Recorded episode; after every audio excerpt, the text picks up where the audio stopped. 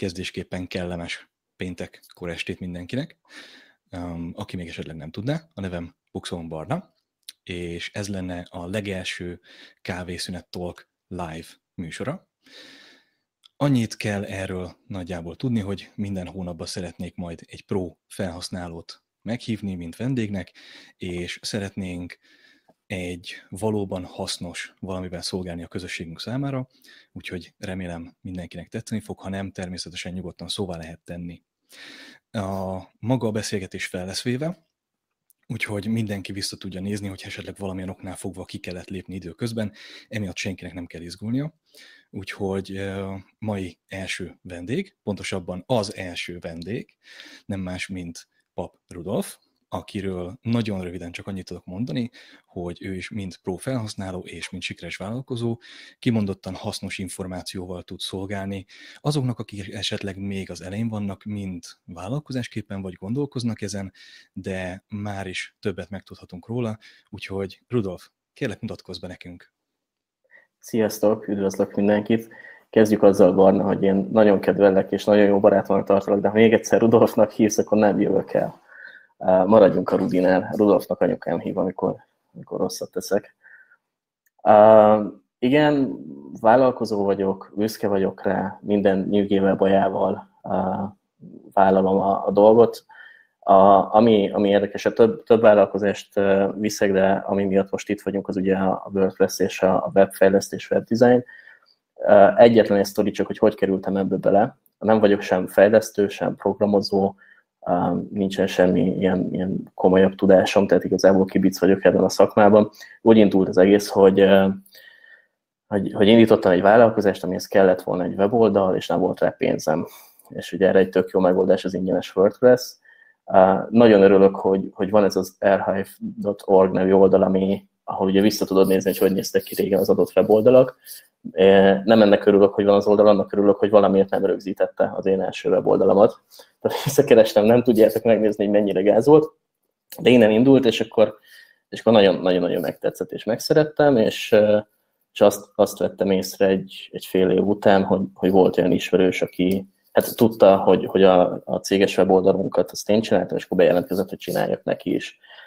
Uh, és aztán ez odáig fejlődött, hogy építettünk egy olyan, egy olyan csapatot egy üzlettársammal, ahol uh, hat sidebuilder, egy, egy SEO szakember, két grafikus és, uh, uh, és rajtam kívül egy sales, tehát egy értékesítő kolléga dolgozott. Ez lett az onlinebusiness.hu, um, aminek volt tavaly egy nagyon-nagyon jó éve.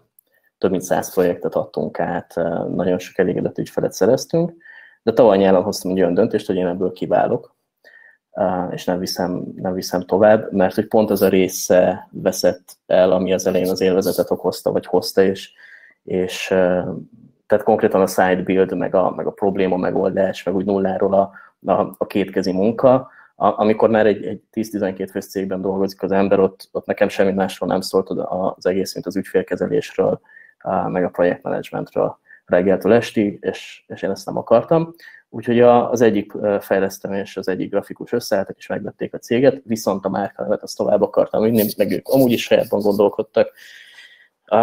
Úgyhogy újra freelancer lettem, újra szabadúszó lettem, és most két-három, hát van köztük csoporttag is, aki, aki itt van a VP Barkácsban, velük dolgozunk együtt, és azért nagyon jó, hogy most erről a témáról fogunk beszélni, miről fogunk beszélni, mert, mert nulláról kellett felépítenem az elmúlt bőfél évben az egész szabadúszó vállalkozásomat. Volt már ugye tapasztalat előtte, de, de itt talán tudok olyan dolgokat mondani, ami annak is segít, aki, aki most indul. Ja, röviden ennyi. Remek. Um, mielőtt belekezdünk a témába, azt még elfejtettem mondani, hogy a jobb felső sorok környékén van egy, van egy eh, Q&A eh, fülecske, úgyhogy majd ahogyan megy a beszélgetés, ugye a chatre nem okvetlen tudunk fontosan figyelni, Viszont, hogyha bárkinek van egy kérdése, akkor ott nyugodtan felteheti, és amikor végeztünk magával az informatív részével, akkor végigmegyünk a kérdéseken, és hogyha még ugye marad kérdés, akkor azokat meg tudjuk válaszolni annak megfelelően. Szóval, maga a téma ugye a passzív jövedelem WordPress oldalak készítésével. Ez nekem is egy eléggé ismerős téma, mivel nekem is, mint szabadúszó, ugye kellett egy bizonyos um, önellátó, vagy egy uh, önfenntartó rendszert kiépítenem, viszont uh, egy kicsit máshogyan csináltam, úgyhogy kérlek akkor kezdjünk is bele a témába, és mondd el nekünk, hogy um, miért is fontos kiépíteni egy ilyen önfenntartó vagy egy ismétlődő bevételekkel rendelkező WordPress vállalkozást, vagy ugye maga az, hogy WordPress oldalak mellett miért is olyan fontos ez? Um, alapvetően úgy indult a sztori, hogy szerettem volna, hogyha, hogyha a vállalkozásomnak a költségvetés teljesen elkülönül a saját pénztárcámtól, vagy a többi vállalkozásnak a költségvetésétől. Tehát, hogy ami itt kiadás esetleg keletkezik, vagy a fenntartáshoz szükséges, azt megtermelje ez a vállalkozás saját, saját maga. Volt egy mentorom néhány évvel ezelőtt, akivel az első vállalkozásunkat indítottam, és, és ezt annól nagyon a fejembe vertem, hogy az első célja a vállalkozásnak az kell, hogy, hogy legyen, hogy, hogy önfenntartó legyen, tehát hogy minden költséget tudja fedezni, anélkül, hogy ezen stresszelni kelljen. Mm, volt olyan élethelyzetem, ahol, ahol ahol el kellett gondolkodni azon, hogy tápszert teszek a gyereknek, vagy, vagy, vagy veszek egy üzleti könyvet, hogy, hogy tudjak fejlődni, tehát hogy, hogy valószínűleg innen is jött ez a dolog, hogy, hogy a négy csőd után megtanultam azt, hogy hogy fogok, vagy, vagy volt bennem egy kép, hogy hogy fogok vállalkozást építeni legközelebb. És, és ugye az első cél az ez volt, aztán, aztán ez tovább fejlődött, a, néhányan ismeritek a Troy Dean-t, a WP Elevation-nek a, az atyát, az alapítóját, ő az egyik webinárjában beszélt erről, hogy, eh, hogy az kell legyen a, a célod, hogyha nem akarsz 0-24-ben reggeltől estig csak robotolni, de normális eh, pénzt akarsz keresni WordPress oldalak építésével, akkor az egyik célodnak annak kell lennie, hogy a bevételeidnek legalább a 30%-át ezek a, az ismétlődő fizetések vagy havidíjas szolgáltatások hozzák, és, és aztán, aztán ezt tornázni egyre följebb, tehát hogy a, a havi vagy az éves bevételi leidnek minél nagyobb részét ilyenekből hozt. Az egészhez meg még hozzájött, hogy amikor elkezdtem ezzel komolyabban foglalkozni, pont akkor jött ki a Harvard Businessnek egy tök jó elemzése, ahol, ha jól emlékszem, 5000 százalékot írtuk arra, hogy akár 5000 százalékkal többe kerül egy új vevőnek a, a megszerzése, mint egy réginek újra eladni a többe kerül az itt időben és pénzben. Tehát, hogyha marketingeled a, a bizniszedet, vagy hogyha csak tehát hirdetéseket nem csinálsz, de mondjuk ügyfélkezelést, akkor akár 50-szer többbe kerülhet az, hogy egy új ügyfelet megszerezzel. Úgyhogy a képlet az adott volt, akartam úgy havi bevételeket, hogy azok legalább annyit hozzanak, amennyi a, a, a kiadása a vállalkozásnak, hogy ez ennek kelljen agyalni, tehát hogy az fixen meg legyen minden hónapban, és, és, és mindezt úgy, hogy, hogy ismétlődő fizetésekből a meglévő ügyfeleknek kell adni.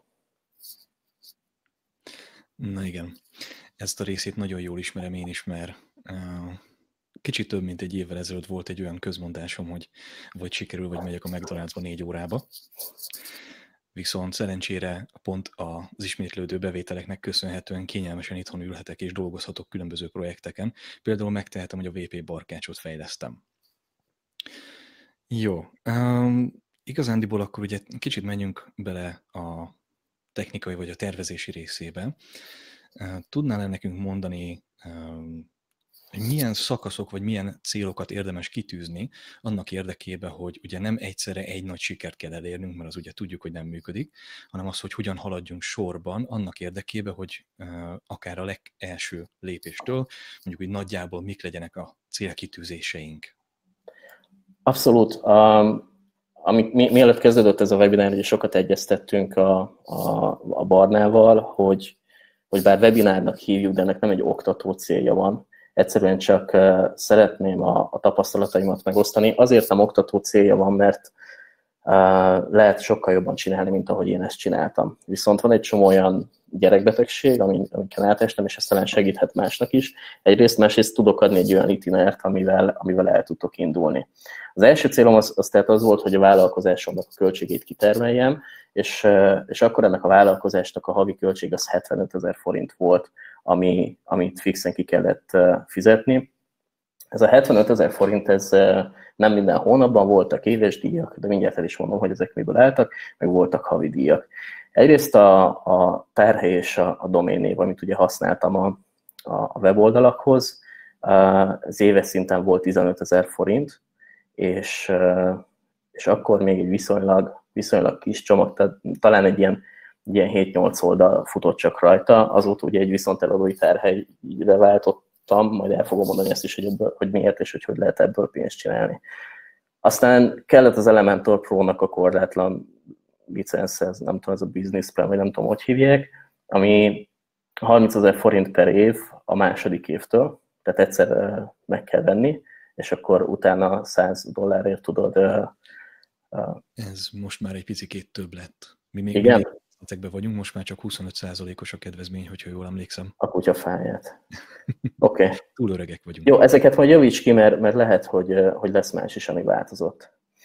Aztán amit én még használok plugin az a, a WP Rocket, ami egy ilyen cache plugin, a piacvezető ezen a területen, ez szintén 100 euró per év, ez viszont biztos annyi, mert ma, ma, ma újítottam meg, úgyhogy vagy 100 dollár, úgyhogy ezek képben vagyok.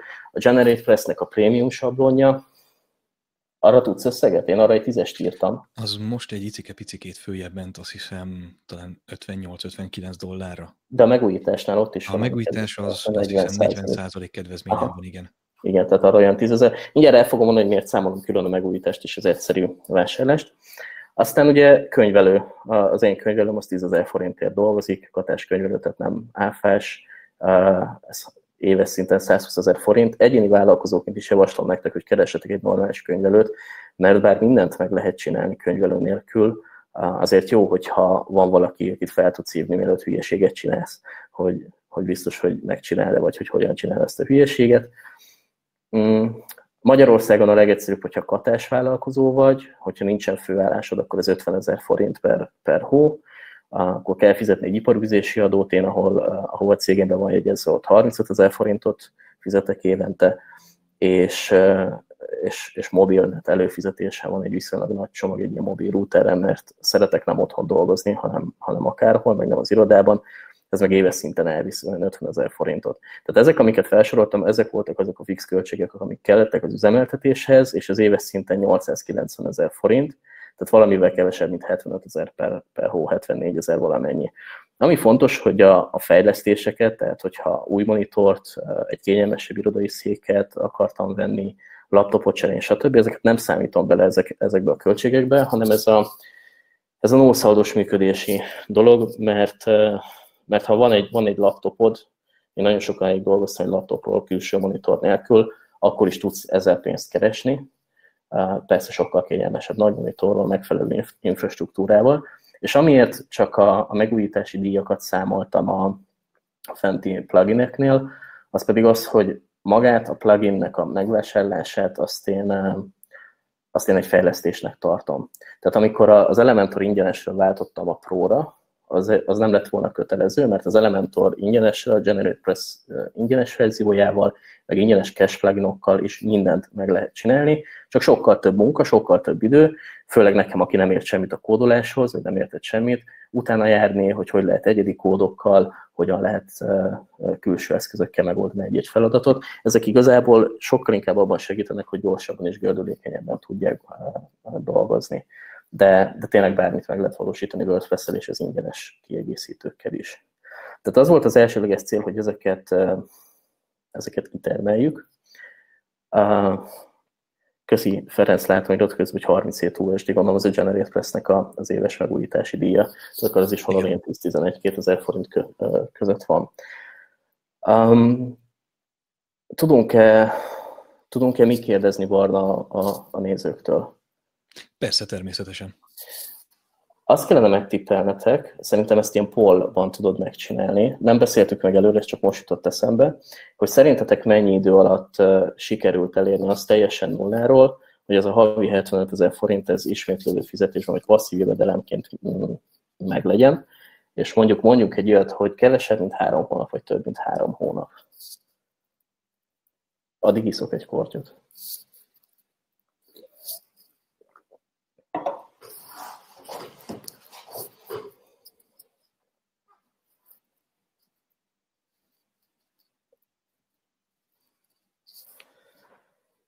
Szóljál, Barna, hogy gondolod, hogy lelőjük a poént? Még várjunk egy pillanatot. Oké. Okay.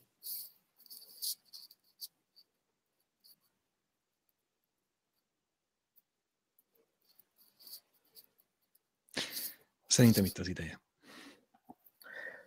Az utolsó válaszanyerő, ez pontosan a, a harmadik hónap végétől volt, volt full is, tehát a harmadik hónap végétől ez, ez nem volt már probléma. Tehát onnantól ez működött.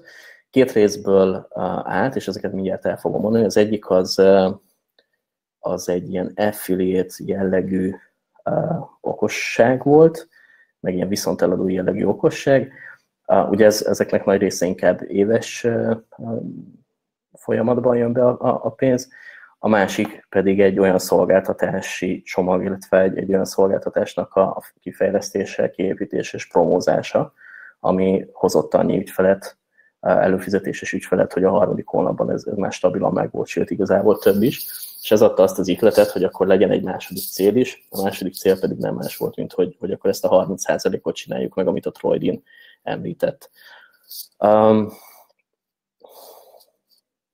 merre menjünk tovább, Barna? Menjek bele a, a megvalósításnak a részleteibe, vagy... Mindenképpen szerintem a részletekbe menjünk bele, viszont uh, mielőtt tovább haladnánk, csak azoknak, akik esetleg, esetleg nem ismernék, ugye Troy Dean egy uh, ausztrál, uh, mondhatjuk, hogy prófelhasználó, ő neki egy elég érdekes háttérsztória van, hogy hogyan került magába a WordPress világába. Először konkrétan nem is akarta elkezdeni használni, viszont mostanra az üzletének egy nagy része az, hogy hozzánk hasonló akár kisvállalkozókat, akár nagyobb vállalkozókat is a megfelelő mentális állapotba képes rakni, hogy hogy is működik egy valóban jól működő vállalkozás, illetve segít a különböző tanfolyamokon keresztül ahhoz, hogy ezt el is érjük. Úgyhogy ez csak így röviden, hogy ki is ez a Troy Dean, azért van emlegetve. A, uh, mellékesen nekem is rengeteget segített, mint hogy mondjuk, hogy helyre pofozta az agyamat, akkor, amikor nagyon szükségem volt rá. Úgyhogy, ja, szerintem menjünk is bele a részletekbe, mert végülis okay. ez egy fontos rész lesz. Jó, uh, én kétfelé szedtem a, ezt, ezt, a, ezt a bevételi forrást. Uh, az egyik része az, a, az az éves affiliate jellegű dolgok voltak. Mit értek ez alatt? Hogyha van egy webtárhelyed valahol, akárhol, ott szinte 100% hogy tudsz kérni viszont eladói tárhelycsomagot. Ami azt jelenti, hogy te tudod az ügyfeleidnek tovább értékesíteni, akár egy saját platformon keresztül a, a, a webtárhelyet, amire ugye az oldalukat készíted. Eleve mióta volt két-három problémás tárhelyen problém, ügyem, vagy dolgom, vagy kellett két-három problémás tárhelyen dolgoznom, akkor én húztam egy vonalat, és azt mondtam, hogy aki tőlem weboldalt akar, az csak is úgy kérheti, hogy az én általán választott terhelyre tesszük. Teljesen mindegy egyébként, hogy, hogy kinél vagyok, ezt majd lehet, hogy a Q&A-be, hogyha feldobjátok a végén, akkor megválaszolom. De a lényeg az, hogy előfizettem egy ilyen csomagra, érdemes olyat keresni, ahol skálázható, tehát ahol nem kell egyszerre megvenned egy havi sok tízezrest, hanem, hanem megveszel először egy olyat, amit csak három oldalt fér el, aztán majd mindig bővíted, ahogy lesznek új ügyfeleid. De az volt, hogy én megnéztem, hogy, hogy mondjuk a, a, az a csomag, ahol vagyok, annak a tíz oldalnak az elhelyezése, az mennyibe kerül, és ehhez kalkuláltam egy olyan árat, hogy én ezt mennyire fogom továbbadni. Itt elég az, hogyha azt számolod, hogy egy oldalon egy évben mondjuk keresel két-három ezer forintot. Ideális esetben 20-30 weboldalt meg tud csinálni. Nem biztos, hogy komplet weboldalt, lehet, hogy az egyik csak egy, egy landing oldal lesz, vagy lehet, hogy csak landing oldalakkal, ilyen sales funnelekkel foglalkozol, és akkor ugye viszonylag gyorsan tud, meg, meg nagyobb mennyiséget tud az ember összehozni, de ez azt jelenti, hogy a profitod az egy év alatt meg lesz már akár ez a 60-70-90-100 ezer forint. Nem titok most, hogy 36 darab weboldalnak adok el én terhelyet viszonteladóként, és ezzel 120 ezer forint az éves profit. Tehát ez az, amit, amit tudunk rajta keresni. Ami nagyon fontos, hogy kell hozzá, ha egyéni vállalkozó vagy, akkor a, ebben most beletörik a bicskám, nem tudom a te hour számát, de az, a megnevezés a, a tevékenységnek az webhosting szolgáltatás. Nincsen ennek semmilyen um, feltétele képzettséghez kötve nincsen, tehát ezt bárki felveti a könyvelőjével a tevékenységei köré, és akkor ezt már ki tudod számlázni az ügyfeleidnek. Hogyha AFS céged van, akkor még jobb, mert akkor még az áfát vissza tudod igényelni, meg, meg tudsz vele játszani, és akkor még 27%-kal több pénz marad nálad, de hogyha sima katás egyéni vállalkozó vagy, akkor is ezt tovább tudod osztani. Tehát az egyik bevételi forrás az ez volt, ugye egy éves időtartam alatt, mivel ezt évente egyszer számlázom ki az ügyfeleknek, már megtérül a, az egy havi díj, de ahhoz még kevés, hogy az egész egy éveset ugye behozza. A másik ilyen, itt ugye arról a csoportról van szó, vagy abból a csoportból jöttünk, ahol az Elementort és nagyrészt a Generate Press használja mindenki, de szerintem más pluginekkel és más sablonokkal is működik. Kérjél egy, egy affiliate linket, az Elementor fiókodba egyébként, hogyha belépsz, akkor ezt automatikusan tudod kérni, kell küldeni nekik egy e-mailt, vissza fognak írni, megkérdezik, hogy, hogy már nem emlékszem, hogy volt a folyamat, de valamit kérdeztek, azt megválaszolod, és akkor kapsz egy egyedi linket, és onnantól kezdve a PayPal fiókodba ők fognak neked affiliate pénzt utalni. Most volt valami változás ezzel kapcsolatban, nem Barna? Igen, voltak újabb változások, már csak azért is, mert eddig az affiliate úgy voltak, hogy majdnem két hónapot kellett várni az előző bevételre. Most ezt lehúzták a normális 30 napra, ugye a pénz, visszafizetés miatt, illetve 200 dollár a, az új limit, ami alatt ugye nem, ad, nem adnak ki semmit. Ha jól emlékszem, akkor elvileg simán a profilból egy formot kitöltve elegendő. Nem okvetlen fogják elfogadni, ez egy más kérdés, akkor ugye lehet őket megkeresni, viszont Elementor affiliate annyiból óvatosnak kell lenni, hogy nem okvetlen az utolsó látogató fogja megkapni azt, tehát hogyha valahol máshol már voltak előtte, akkor valószínűleg esetleg neked akarnak segíteni, de mégis más fogja kapni, tehát vannak ilyen apróságok Elementornál. Generator-nél ez rendesen működik. Oké, okay, egy kiegészítés az utolsó gondolatodhoz. Azért nem jelentett ez nálam problémát, mert alapvetően én nem teszek ki affiliate linket sehova, mert nem foglalkozom uh, olyan jellegű dologgal, amivel mondjuk kollégáknak tudnám ezt promózni. Elmondom, hogy nálam hogy működött ez az affiliate dolog, és nagyon fontos, a, a licensznek a felét osztják vissza, ugye, affiliate-ben? Azt hogy változott ez is? De én úgy emlékszem, hogy 50%-ot adnak vissza. Mm, úgy, úgy emlékszem én is egyelőre. Legalábbis még nem láttam más változást. Ja, én, én, én így számoltam. Uh, tehát, hogyha csak arról beszélünk, hogy egy ügyfél egy oldalon használja az Elementort, az neked éves szinten 25-24,5 dollár, amit ugye visszakapsz. Hogy lehet ezt a legkönnyebben értékesíteni? Amikor az árajánlatot adom az ügyfélnek, akkor az árajánlat közepén, erről majd beszélünk, hogy nem költség, vagy nem, nem ár szerepel, hanem befektetés, tehát ő, neki ez egy befektetés. Ezek ilyen, nézzétek el nekem, hogyha belemegyek ilyen szélszes dolgokba, tíz évig ezzel foglalkoztam, abból öt évig értékesítési vezetőként, rettentő sokat számít az, hogy, hogy valaminek azt mondod, hogy ennek az ára, vagy azt mondod, hogy ahhoz, hogy ez működjön, ennyit kell befektetned. Ugye a befektetés az megtérül, az ára az meg, az meg egy kiadás, abból, abból vagy, vagy költség, ezt utál, amikor valaki ezt használja. Ezt Igen? kénytelen vagyok megerősíteni, hogy ez, ez tényleg, tehát az, hogy egy-egy szót kicserélünk más valamire, van egy teljesen más hatása az ügyfél részéről, hogy most konkrétan mentálisan hogyan is tekint erre. Tehát amikor ugye mondunk neki, hogy ez ennyibe kerül, akkor azon gondolkozik, hogy a pénztárcájából mit kell már megint elővennie, amikor el van neki magyarázva, hogy ez miért jobb, tehát adunk neki egy értékképzést, akkor felfogja, hogy Ja, hogy azért? Hát akkor ez tényleg megéri, mert valójában 50 dolláron megspórol, akár 5000 dollárnyi veszteséget, attól függ ugye, hogy milyen oldalt készítünk neki, hogy vannak-e termékek, vagy nincsenek, és így tovább. Így van. Szóval az, az ajánlatban ott, ahol a befektetés összegét, tehát hogy mennyibe fog neki kerülni ez az adott dolog, amit ő kér tőlem, ahol ezt leírom, ott utána van egy plusz sor, ahova be van írva, hogy uh, további uh, költségek, vagy további felmerülő költségek. És oda le van neki írva, hogy tárhelyszolgáltatás, az első évben ingyenes, a második évtől 10 ezer forint per év. Vagy, vagy még akár az is beleférhet, hogy tárhely és domén, vagy .hu domén, mert, mert még akkor is keresel nagyjából Magyarországon bárhol vagy, egy pár ezer forintot még így is fogsz keresni egy ügyfélen. Felhasznált szoftverek licencdíja, és én oda szoktam írni, hogy 50 USD per év, hogyha csak az Elementor Pro-t használom. A Generate press nem szoktam külön díjat felszámolni, ez tényleg annyira, annyira piti összeg, hogy hogy az, azzal nem számolok, A WP-ra kitért, igen, tehát a Cash plugin még igen, ott szintén odaírom, hogy 50 USD per év. Tehát egyrészt ő ezzel találkozik még mielőtt leszerződtünk volna. Tisztában van vele, hogy neki lesz 100 dollár per év költsége. Soha senki nem kérdezte még meg. Tehát a, az onlinebusiness.hu-s csapattal, meg mióta freelancer vagyok, összesen, összesen közel 200 ügyfelünk volt. Soha senki nem kérdezte meg, hogy ezt miért kell kifizetni. Olyan volt, aki nem fizette ki, de ott az történt, hogy csődbe ment közben a vállalkozás, és nem kellett már neki a céges weboldal. Tehát később egy év múlva, hogy mi történik, az már más de, de bőven 85% fölött van egyébként ilyenkor az újravásárlási arány, tehát itt fel van hívva a figyelmük, hogy nekik kell majd erre még költeni. És ami nagyon fontos, hogy, hogy igazából a, az éves passzív jövedelmeknek ez a három fő pillére volt, a, a pluginek, illetve a WP Rakit és a, a, az Elementor, illetve a tárhely szolgáltatás. Most így megnézem a jegyzetemet, hogy, hogy volt-e még valami, de azt hiszem, hogy ennyi nézzétek el nekem, de, de nem néztem mostanában ezt annyira.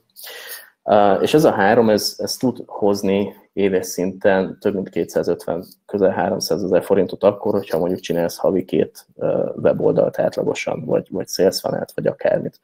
Hogy történik ennek ugye a kommunikációja, ezt kezdtem az előbb, ugye az ajánlatban hall róla, amikor végeztünk a, a projekttel, tehát amikor a projekt átadás van, akkor én az ügyfeleimet feliratom egy hírlevél listára. Nagyon-nagyon szeretik, mindenkinek el van mondva, hogy miről fog szólni ez a hírlevél lista. Arról fog szólni, hogy én érdeklődni fogok tőle, hogy hogy halad a vállalkozása. Hogyha bármilyen problémája van, vagy felmerül, akkor azt tudja nekem jelezni, és fogok rá neki megoldási javaslatot tenni, azért cserébe, hogy ő feliratkozott, és rendszeresen fog tőlem olyan anyagokat kapni, ami az ő vállalkozását előre tudja vinni. Tehát konkrétan a harmadik hónapban, tehát a harmadik e-mail, amit a második, bocsánat, a második e-mail, amit kapnak a második hónap végén, az a, a szemrásnak egy lefordított cikke, ami több mint 12 ezer szó a, a kereső optimalizálásról, hogy hogyan ír kereső optimalizált tartalmat, és hogy hogyan, hogyan kerülj előrébb a Google-ben. Tehát, hogy ami hasznos anyagok felelhetőek a neten, én azokat összegyűjtögetem, és ezeket adott esetben kiküldöm nekik, vagy hogyha írok egy blogbejegyzést a saját oldalunkra, amit sajnos most már elég rég nem tettem meg, akkor azt is kiküldöm nekik. És el van mondva, hogy, hogy igazából segíteni fogunk neki, és itt fogok neki jelezni, tehát hogyha feliratkozik, akkor fogok neki jelezni, amikor tárhelyet domént kell megújítani, amikor a, a licenszeket kell megújítani, és elmondom azt is, hogy ennek sales célja van. Tehát, hogy én azért iratom őt fel, mert én még belőle pénzt akarok keresni. Ez konkrétan így, tehát így, ahogy most ülünk képernyő képernyő előtt, ugyanígy ülök az ügyfelem, nem nagyon szoktam személyesen találkozni velük, mert sokat nem vagyok otthon, meg, meg szanaszét van mindenki a világban, és el szoktam mondani utolsó pontként, hogy egyrészt, hogyha folyamatosan kapcsolatban vagyunk, akkor te még később is felnőbb leszel, mert elégedett voltál eddig is ezután, és az leszel. Másrészt én ezeken keresek azon, hogy te nálam futtatod a terhelyedet, és velem csináltatod meg az oldaladat, és ezért nálam vásárolod a licenszeket, nekem éves szinten hozol még 10-12 ezer forintot, és én azért nagyon hálás vagyok. Hogyha ezt így elmondod, soha senki nem fogja utána a szemedre hányni, hogy miért kell megújítani, um, miért küldöd ezt most nekem, soha semmilyen probléma nem lesz. Én a 100% transzparenciában hiszek, és, um, és úgy néz ki, hogy ez működik.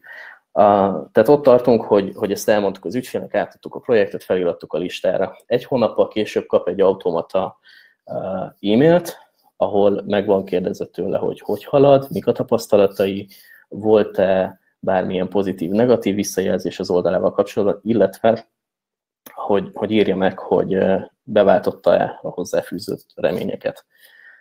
Nem érdemes egy hónapnál rövidebb idő előtt ezt kérdezni, igazából az első hónap végén sem érdemes kérdezni, mert, mert olyan nagy változás nem szokott lenni, de érzik a törődést. Erre, amikor válaszolnak, akkor már nem automat üzenet megy, hanem, hanem őszintén foglalkozok vele. Itt a, a megnyitási arány az, az bőven 90% fölötti, hiszen nem egy klasszik hírlevelet kapnak.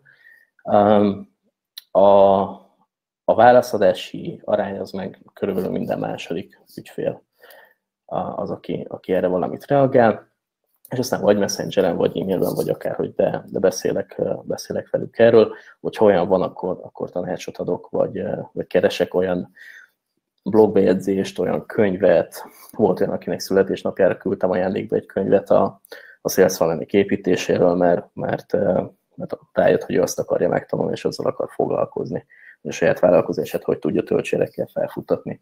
A második hónap végén kapnak valami hasznos anyagot, nálam ez szekventált, tehát van olyan, aki ezt a számrás cikket kapja meg, van, aki, aki teljesen más témát, van 5-6 ilyen cikk bekészítve, és, és igazából a, most legújabban a HubSpot-nak használom a, a marketing funkcióját, és azzal küldöm ki, mert nagyon jól kezeli a szegmenseket, de akár egy mailchimp is meg tudod ezt csinálni egy ingyenes fiókkal, és a harmadik hónapban kap először egy sales e-mailt, ahol egyrészt érdeklődök, hogy mi újság, másrészt pedig feldobom neki azt a három leggyakoribb problémát, amivel szoktak szembesülni az ügyfelek.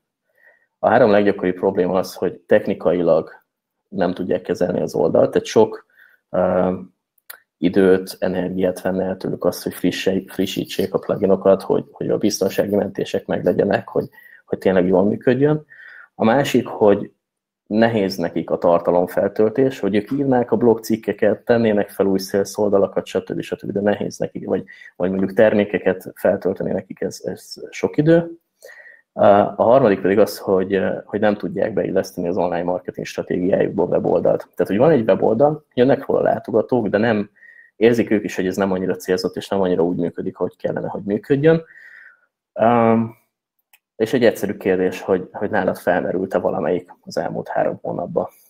És így jönnek a válaszok, ami azért jó, mert attól függően, hogy ő melyikre válaszol, ez, három gomb van egyébként a levélben, attól függően, hogy melyikre kattint, az alapján jut el egy, az alapján kap vissza egy válaszémailt, és benne egy linket a sales oldalára, annak a szolgáltatásnak a sales oldalára, ami most már a, a, a saját vállalkozásomban a bevételeimnek a, hát bőven 70% fölött van, szerintem ide meg lesz a 90% is, a 90%-et ez hozza. Tehát ez azt jelenti, hogy, hogy, hogy nekem most az a célom, hogy majd csak olyan projektet vállalok, és csak olyannal fogok foglalkozni, ami úgy marhára érdekel, és marha jól fizet. A többit azt, azt, azt elengedem. Uh, és ez az a szolgáltatás csomag, amire, amire szerintem a Barna is kíváncsi, hogy akkor ez most miből áll, meg hogyan áll össze. Muszáj átadnom a szót, mert meg kell keresnem a jegyzetemet. Igen, egyébként teljes egészében egyet kell, hogy értsek ez, ez, ez eddigi részével. Tehát nálam is az ügyfeleknél általában az van, hogyha ugye megkeresnek utána egy-egy problémával, pontosan ugyanígy szoktam csinálni, hogy vagy egyrészt segítek ugye, ahol kell, másrészt pedig felajánlok egy ráadás opciót, hogy esetleg, ha kell, akkor ezt így is, meg így is meg lehet oldani. Attól függ, hogy kinek mi a problémája, vagy milyen weblappal rendelkezik, mert azért egy nagy magazin az teljesen máshogy működik, mint mondjuk egy WooCommerce webshop. Viszont ahogy én is észreveszem, tehát az ügyfeleknek az a, az a kis minimális plusz 10 perc, hogy megírni egy, egy oktató jellegű valamit, tehát segíteni nekik abból, hogy egy, egy döntés felé, vagy egy opció felé ugye mondjuk, hogy terelni őket, hogy könnyebb legyen az életük, az mindig egy jó ötlet. És elég gyakran szoktak ugye rádás logókat rendelni, vagy rádás szolgáltatásokat kérni, viszont a részletekről majd úgyis mindjárt te fogsz beszélni, úgyhogy abban nem megyek bele, hogy én miket szoktam, mert valószínűleg nagyon átfedni a kettő egymást, úgyhogy kérlek folytasd akkor. Azt azért majd beszéljük át a végén, hogy mi az, ami nem átfedés, mert ez érdekel engem is. Nem, is, nem is tudom, miért nem beszéltünk még erről, mert hogy négy szem közt, de akkor még bepótoljuk. Jó, tehát az a lényeg, hogy nagyon sok olyan vevő visszajelzés jött, és biztos, hogy tőletek is jön olyan, hogy amikor átadtuk az oldalt, és vagy remélem, hogy jön, ez ugye az kell, hogy pár hónap múlva beszéljetek valamilyen formában, hogy vagy elveszettnek érzi magát, vagy megkérdezi, hogy tudsz-e valakit, aki vállalná nekem a Facebook hirdetések kezelését, vagy a Facebook oldalam kezelését. Tudsz-e valakit, aki beállítaná nálam a, az újonnan létrehozott bejegyzéseknek a SEO beállításait? Tudsz-e valakit, aki vállalná, hogy feltölti a blogposztokat?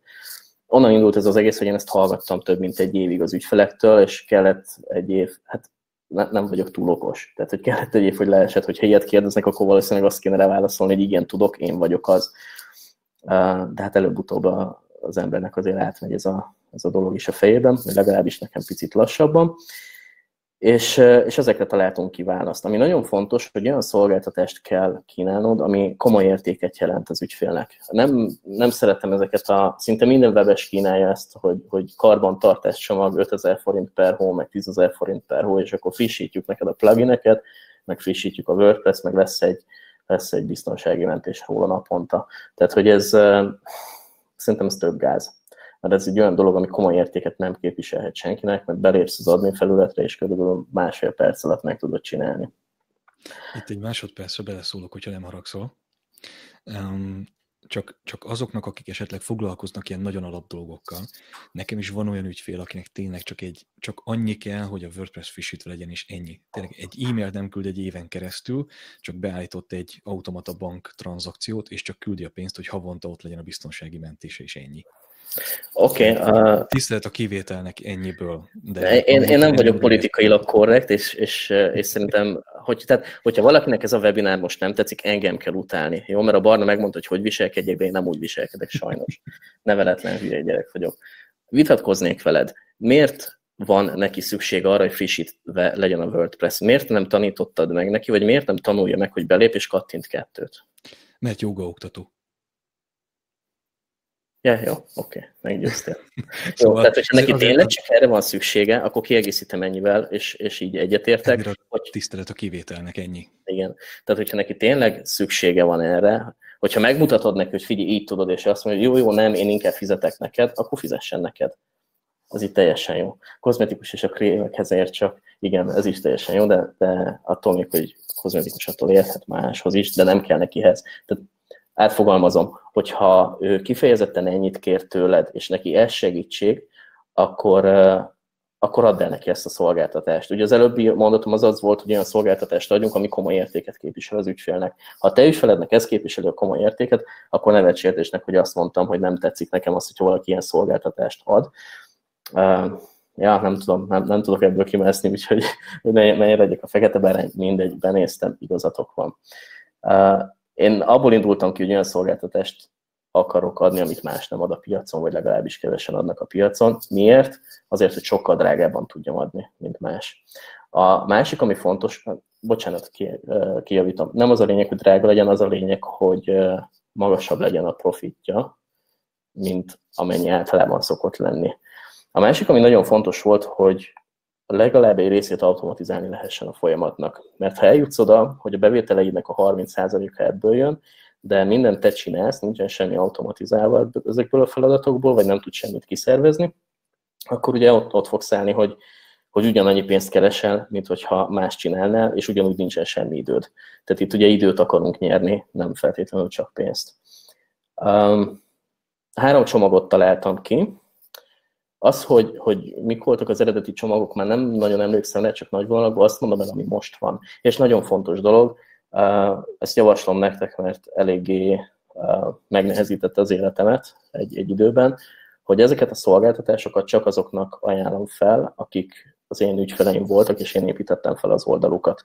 Ha kellett már valaha belenyúlnod olyan WordPress oldalba, amit más csinált meg, és mondjuk egy hibát kibogozni, vagy valamit megoldani, vagy frissíteni rajta, vagy, vagy valami új dolgot csinálni rajta, akkor tudod, hogy miről beszélek. Én elvállaltam egy ilyet, mert az egyik ügyfelem ajánlotta egy ismerősének, és neki volt egy tök jó webshopja, meg még mellé egy, egy sima üzleti oldal, és akkor gondoltam, hogy fú, ez tök jó, mert akkor két új ügyfél, és, és majd vállalom. Hát nagyon-nagyon sok órámat elvitte, és aztán azt kellett mondanom három hónap után az ügyfélnek, hogy sajnos nem tudom tovább vállalni. Tehát, hogyha te csináltad, akkor én javaslom, hogy, hogy neki add el ezt a szolgáltatást, majd uh, hú, ezt nekem is feldobta. Oké. Okay. Hogyha ha nem te vállaltad, akkor nagyon jól gondolod. Tehát, hogyha nem te építetted fel az oldalt, akkor nagyon gondolod hogy, hogy vállalod el.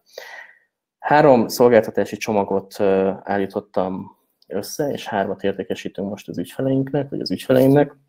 A legkisebb csomag a basic csomag, ami gyakorlatilag tartalmaz ezt a technikai karbantartást, hogy mindig minden friss legyen, mindenről négy óránként készül biztonsági mentés,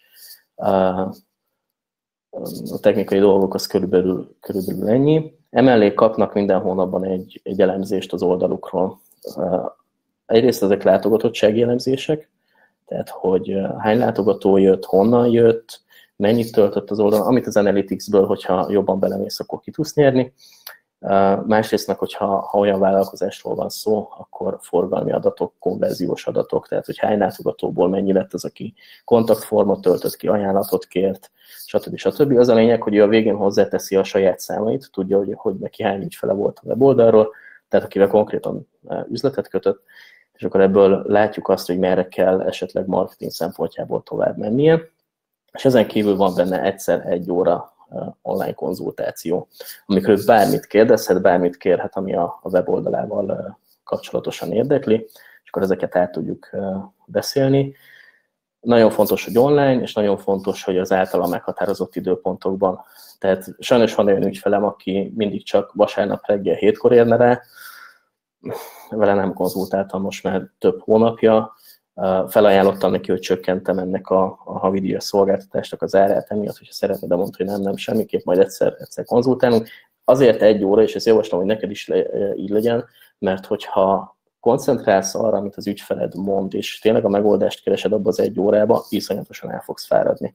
Tehát én ilyen konzultációkat egy napra kettőt, nagyon ritkán hármat vállalok, és azok mind maximum egy órások, egy óra után egyszerűen nem tudok odafigyelni rendesen.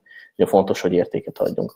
Ez a basic csomag, ez az alapcsomag. Van egy középső uh, pro csomagnak nevezzük, ahol minden benne van, ami a, a basicben, uh, és ezen kívül, ami a, a, a nagy találmány, az a korlátlan tartalom feltöltés. Anno a WordPress-es csoportban, Facebook csoportban ezen nagy felhördülés volt, akkor ezt valahol megemlítettem, hogy hát hogy merem ezt így bevállalni, hogy, hogy korlátlan tartalomfeltöltés. Van egy apróbetűs egy óra milyen időközönként, havonta. Tehát ez havi egy óra van az alap, alapban. Közben, amit látok, azt megválaszolok, de, ja, jó. de, de nyugodtan a Q&A-be, hogyha beírjátok, akkor a végén, végén meg fogjuk tudni válaszolni. Tehát a, a korlátlan tartalom feltöltésnél ugye volt ilyen, hogy és hogyha nekem olyan webáruházam van, ahol havi 10 terméket akarok feltölteni, akkor is bevállalod-e? Nem. Ezt a szolgáltatást az, azoknak az ügyfeléknek adom, akiknek én építettem a weboldalt, és én webáruházat nem csinálok. Csináltam már négyet, ötöt, hatot, néhányat, de nem csinálok webáruházat, tehát nem fordulhat elő. Hogyha te írsz egy hónapban 100 blogposztot, akkor igen, fel fogom tudni tölteni neked mind a százat, viszonylag gyorsan, viszonylag automatizáltan, mert Elementorral építettem fel, és gyakorlatilag Ctrl-C, Ctrl-V a szerkesztőbe, a template meg behúzza, és onnantól kezdve rendben lesz a dolog, tehát hogy nagy munka nincs vele, de hogy olyan mennyiséget töltesz tényleg, akkor még azt mondom, hogy, hogy, hogy kiszervezem. Tehát ez, ugye beszéltem az előbb, hogy amit lehet, azt automatizáljuk, majd el fogom mondani azt is, hogy, hogy például a technikai dolgokat mivel lehet automatizálni, ami meg olyan, azt, azt akár ki lehet szervezni. Ez ugye kell, hogy olyan árakon ad a szolgáltatásodat, hogy ez beleférjen, de erről is fogunk beszélni. Itt, itt havi kétszer egy óra konzultáció van egyébként benne, tehát itt is adjuk a havi kétszer egy órát, és ugyanúgy van neki egy, egy elemzés minden hónap végén, amit a PDF-ben megkap, és akkor ott részletesen, hogy mi történt igazából a, a weboldalán. És akkor van egy unlimited csomag, ez a legnagyobb, minden benne van, ami az előző kettőben, annyival kiegészítve, hogy itt heti egy óra online konzultáció van, négyszer egy, és és ami, ami az extra az az, hogy itt, itt van egy komolyabb online marketing tervezés az egészhez. Tehát itt készítünk content marketing naptárat, konkrétan online marketing tervet, hirdetéseknek a tervét, a, benne van a Facebook oldalának a kezelése és az Instagram oldalának a kezelése a vállalkozásnak. A, a hirdetések nincsenek benne, de az külön rendelhető opció mégpedig azért külön rendelhető, mert nem értek hozzá, tehát az, az edzés, a, a Facebook hirdetések, az nekem nem masztalom. Én úgy gondolom, hogy, hogy ezt csak úgy összekattintani nem érdemes, mert csak elégeted a pénzt, és van rá egy alvállalkozó, aki ezt, ezt szívesen csinálja, és viszonylag jó áron, és, és ugyanúgy a korlátlan tartalom feltöltés és a többi, és negyed évente van egy személyes félnapos konzultáció, megnézzük az előző negyedévnek az eredményét, és megnézzük, hogy milyen irányba érdemes venni a következő negyedévben. Ami nagyon fontos, hogy, hogy ahogy mondtam, a, a lehető legtöbb dolgot automatizáljuk, és amit lehet, én azt, azt most úgy vagyok, hogy kiszervezek. Amikor még nagyon kellett a pénz, akkor próbáltam mindent én csinálni, és dolgoztam egy nap 14 órát, ami nem egy egészséges dolog, főleg, hogy ülő munkáról beszélünk, most már inkább úgy vagyok, hogy keresek rajta sokkal kevesebbet, de legyen kiszervezve, és akkor sokkal több ember van, aki, akivel tudok foglalkozni, meg azok az alvállalkozók is örülnek, akik velem tudnak együtt dolgozni, mert, mert tényleg tudunk egy csomó pénzt tenni a zsebükbe. Egy, egy polt tudsz indítani? Hogyha mondom a kérdést. Egy, egy, igen, mindegy, mondja csak, és akkor egy, egy igen, igen, nem válaszos polt, csak kíváncsi vagyok, hogy érdekel titeket, hogy mennyiért adom ezeket a szolgáltatásokat.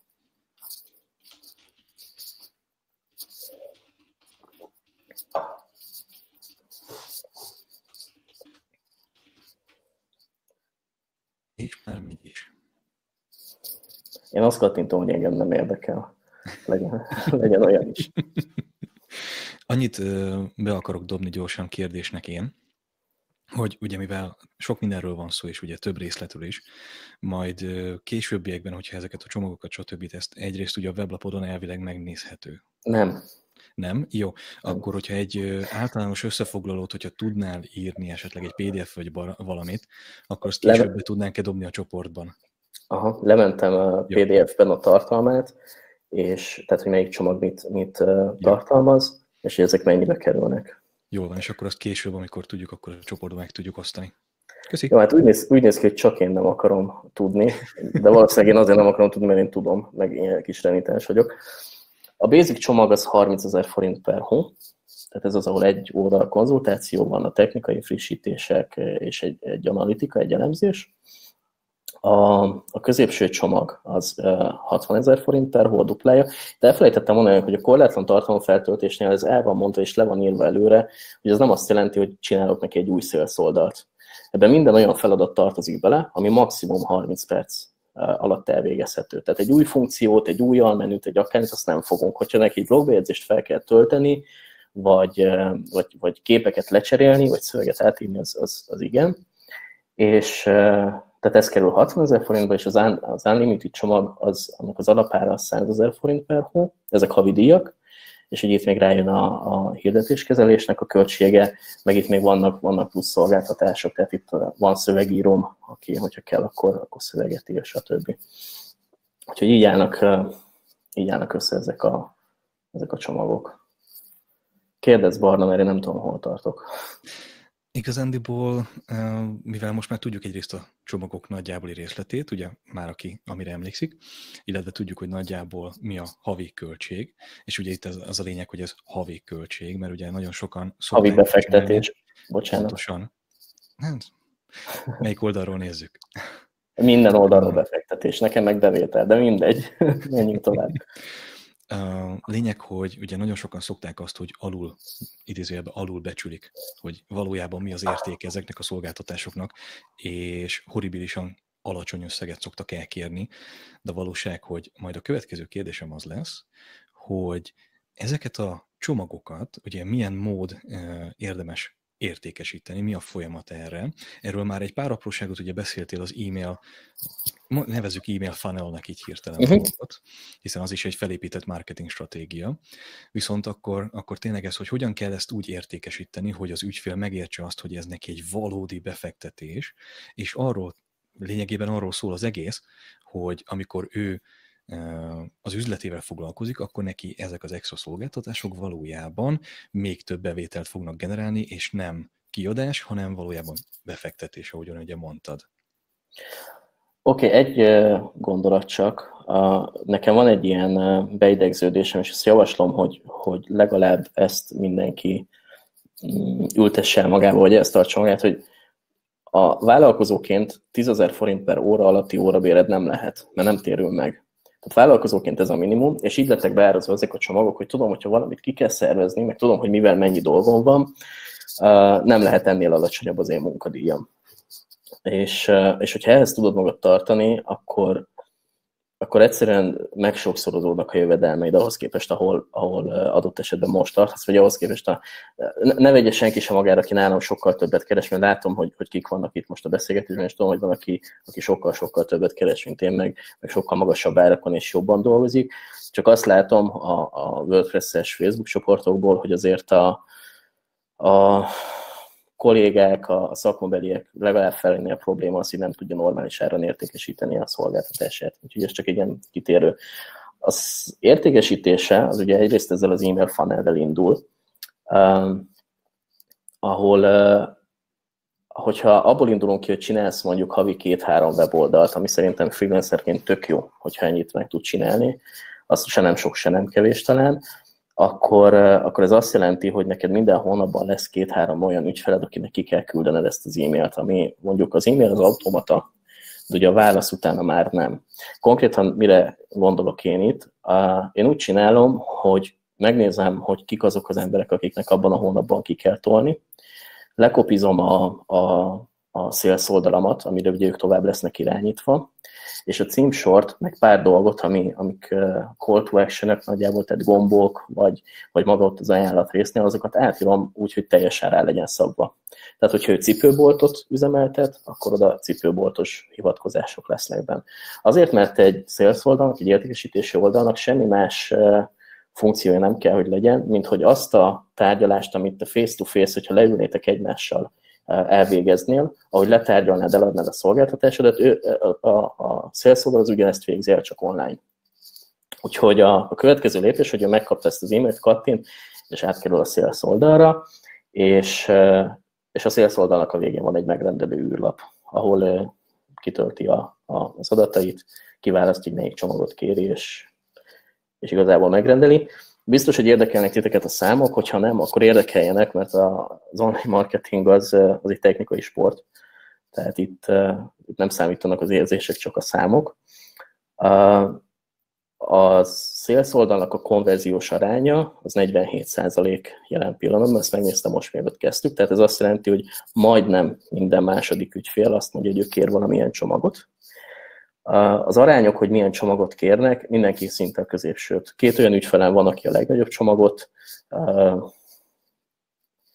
és talán 5-6 vannak, akik a legkisebbet, és az összes többi, fejből nem tudom most, de ez valahol, hát nem tudom, 20-30 között van, ők, ők mind a, a, a középső csomagot kérik, amiből ugye ki lehet számolni, hogy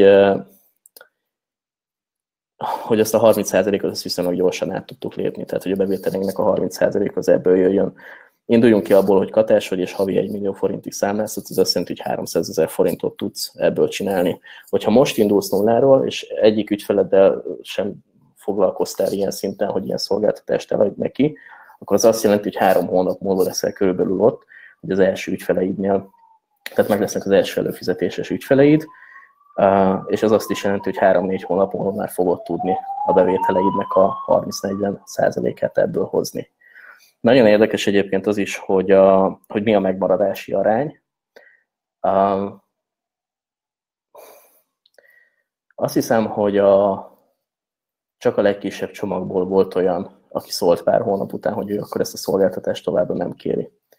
Tehát ameddig egy vállalkozás megy, és hogyha megfelelően építetted fel a weboldalt, akkor pénzt termel neki, akkor ezt nagyon szívesen kifizeti. Van olyan ügyfelem, aki több mint két éve fizet úgy, hogy tudom, hogy neki nem megy a vállalkozása, mert, mert, mert szegényen egy olyan területen van, ahol nagyon nehéz neki érvényesülni, és nem egyszer mondtam már neki, hogy figyelj, igazából szívesen megtanítom neked, hogy, hogy hogy tudod ezeket megcsinálni, mert nem biztos, hogy neked ezt, ezt, a, ezt a havi 30 ezeret ki kéne fizetni de ő azt mondja, hogy, hogy, hát, hogy hát nem, tehát hogy ő ezt szeretné tovább, mert hogy mindig milyen so, sokat segít neki az ember, tehát ez azért úgy megtérül. Technikai eszközökről beszéljünk, hogy mit mivel csinálunk?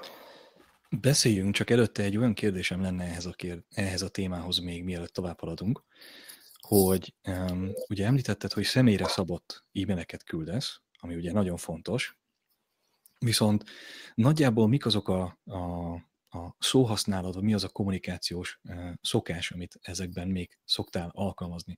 Ugye egy dolog a személyre szabott, hogy kedves Rudi, akkor kedves Rudiként foglak megemlít, megszólítani, viszont ezek a befektetés dolgok, hogy ezt nagyjából hogy szoktad például megfogalmazni, most csak így egy, egy példa erejére, hogyha ezt meg tudjuk oldani, hogy nagyjából hogy néz ki egy ilyen relatív megfogalmazás. Figyelj, legyen az, hogy, hogy, hogy dobjuk be ezt is a PDF-ben, én beteszem ennek az e-mailnek, az első e-mailnek a sablonját.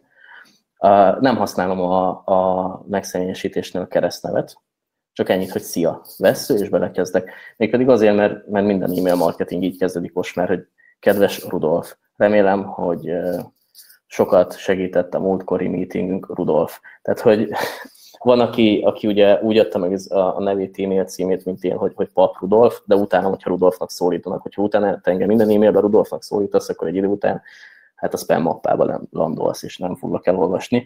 Úgyhogy én ezt nem, nem biztos, hogy jó. Egyébként a marketingszöveg.com-os srácoknak van egy tök jó e-mail marketing képzésük, és és ez nem sales, mert hogy nekem nincsen hozzájuk közöm, a barnának nincsen hozzájuk közük, csak, csak egy ajánlás, hogy hol tudtok fejlődni, és, és ők is egyébként ezt javasolják, hogy nem biztos, hogy kell az a, az a megszeményisítés ilyen szinten, de akinek beválik, meg, meg így jó. Tehát a, azért az online marketingben, meg az e-mail marketingben ez is benne van, hogyha a te célközönségednél, a te célcsoportodnál meg jobban működik, hogyha beleírod a nevét, akkor írd bele. Mindent mérni kell, és ami működik, azt kell. Egyébként a, az első levélben igen, ez, ez, ez tipikus, hogy, hogy befektetés, amit, amit szólunk, de, de ez nincs is benne a levélben, ez a sales oldalon szerepel. Egyébként meg egy nagyon rövid levél. Tehát, hogy inkább arról szól, hogy, hogy nagyon fontos, e-mailt úgy fejezünk be, hogy, hogy legyen benne kérdés. Tehát, hogy hagyjuk nyitva, hogy ő válaszoljon, hogy ő valamit reagáljon. Nem, nem fejezünk be úgy egy sales e hogy, hogy pont vagy felkiáltója, hanem átdobjuk neki a labdát, hogy ő, hogy valamit reagáljon vissza. De akkor ezt csinálnak ebből is egy PDF-et, és akkor meg fogjátok kapni ezt is, hogy hogy néz ki az első ilyen. Meg szerintem, ha Barna szépen megkér, akkor le tudom írni, hogy miről szól az első hat e-mail, amit kapnak. De ez azért... Barna szépen megkér, akkor azt meg, megcsináljuk ezt is. Jól van, tehát akkor ezt mindenki meg fogja kapni ilyen módon. Akkor igen, kérlek, menjünk tovább az egyéb részletekre, mint technikai háttérinformáció. Oké, okay. uh, automatizálás. A biztonsági mentések négy óránként, uh, folyamatos frissítés és update, és uh, ilyen security check, hogy nincsen, tehát a spam uh, kommenteket törölni, meg, meg, meg figyelni az oldalt, én ezeket a dolgokat a wpmanage.com szoftverével használom. Tudom, hogy van több ilyen. Ja, Parmos keresi, szerintem belinkeli nektek. Igen, ez, ez, fordítva Manage WP a ah, lehet. Neve. Igen, azért, ezért bizonytalan, bizonytalankodtam. Úgy lehet használni én is egyébként. Ahol nagyon sok dolgot ingyen tudsz csinálni, ahogy automatizálni, vagy egy picit prémium a dolgokat akarsz, akkor, akkor már fizetős. Én átlagosan egy oldalra 6 USD-t költök, és akkor ebben benne van az, hogy automatikusan menti négy óránként az oldalt a saját szerverükre, tehát hogy nem kell nekem emiatt külön terhelyet, hanem, hanem az bologatsz? Tehát, hogy úgy van? Igen, bólogatok, tehát ugye ez szokott az lenni, hogy az ügyfélnek ez kb. csak annyi, hogy van ugye egy on-site, mint a helyi szerverén, hogyha olyan helyen van, ugye, van egy biztonsági mentés, és akkor ezt úgy lehet neki mondani, hogy ez pedig egy off-site, amit ugye részletek később, hogy, hogy miért is fontos az, hogy nem egy biztonsági mentés van, mert a történelem folyamán sokszor volt már, hogy a webhost az így Igen. És itt van beállítva minden, ami, ami ilyen frissítések, stb., és ez be van automatizálva. Igazából rá szoktam nézni majdnem minden nap. Van, ahol nem automatikus mondjuk a frissítés, ott lekattintom, és egy kattintással mindent frissít, plugins, mindent, és van egy, amit nagyon szeretek, ez a Safe Update funkciója. Nem tudom, hogy hogy működik, de ott, ott úgy frissíti, hogy még véletlenül se essen össze az oldal. Ez egy 6 USD per hó befektetés, tehát mondjuk 1500 forint legyen oldalanként, és ugye arról beszélünk, hogy minimum 30 ezeret keresel egy oldalal havonta, tehát uh, itt még azért elég jó megkerülési arány. Ami nagyon jó funkciója, hogy uh, tudsz egy riportot generálni mindegyik oldalnak a forgalmáról. Tehát a, az a, az a uh, analitika, amit én adok holnap végén, az egyrészt erre támaszkodik, Sajnos angol nyelven generálja le, és, és nem feltétlenül jó az mondjuk magyar nyelvű ügyfélnek, de hogyha ennyit tudsz angolul, akkor a számokat, adatokat ott látod, és akkor abból tudsz te is csinálni szépen egy, egy magyar nyelvű PDF-et, és ez az, amit még megkapnak. Aztán én e-mail marketingre most a HubSpot-ot használom. A HubSpotnak, amit javaslok, hogy használjátok mindenképp, az a, a CRM, CRM része, ami tök ingyenes azt tudja, hogy elhelyez egy sütit a látogatógépén. Persze hozzá kell ugye járulnia ennek a, az első opt esetén, tehát amikor az oldalra kerül. és folyamatosan monitorozza, egészen onnantól, hogy ő honnan jött és mit csinál az oldalon, és bármikor, amikor ő megadja a, az e-mail címét valahol, akkor visszamenőleg hozzátársít minden cselekményt, ami előtte volt. Meg ezen kívül millió dologra jó, és a HubSpotnak van egy e-mail marketing kiegészítője, amit nagyon-nagyon szeretek, azt hiszem fél éve használom, most már ez 50 dollár körül van havonta, tehát nem egy olcsó dolog, de bőven visszahozza. Eleinte viszont a, a MailChimp-et használtam, és a MailChimp is mindent tud az ingyenes fiókkal, 2000 feliratkozóig, vagy hogyha nem szereted azt a kis majmot ott a leveleid alján, akkor 10 USD per hó, és akkor teljesen személyre szabott és frankó, tehát e, eredetileg ezzel mentek ki ezek az e-mailek. Um, mit használok még? Mit használok még? Más, más szerintem nem. Mert ugye a többi az... Bocsánat, mondja csak. Segíts, ne, segíts, mert, mert megakadtam. Csak amíg esetleg még gondolkozol, hogy milyen uh, arzenállal rendelkezel a háttérben. Annyit még el tudok mondani, hogy nekem is ugye vannak olyan projektjeim, amik rengeteg feliratkozót hoznak, és nálam is ugye a MailChimp az első, mondjuk úgy, hogy réteg, ugye direkt a 2000-es ingyenes feliratkozóig, ami egyébként egy nagyon érdekes kis rádás, hogy MailChimp már csak annyiból is jó, hogy kezeli nekünk a, az esetleges leiratkozókat és a spam e-mail címeket az első körben.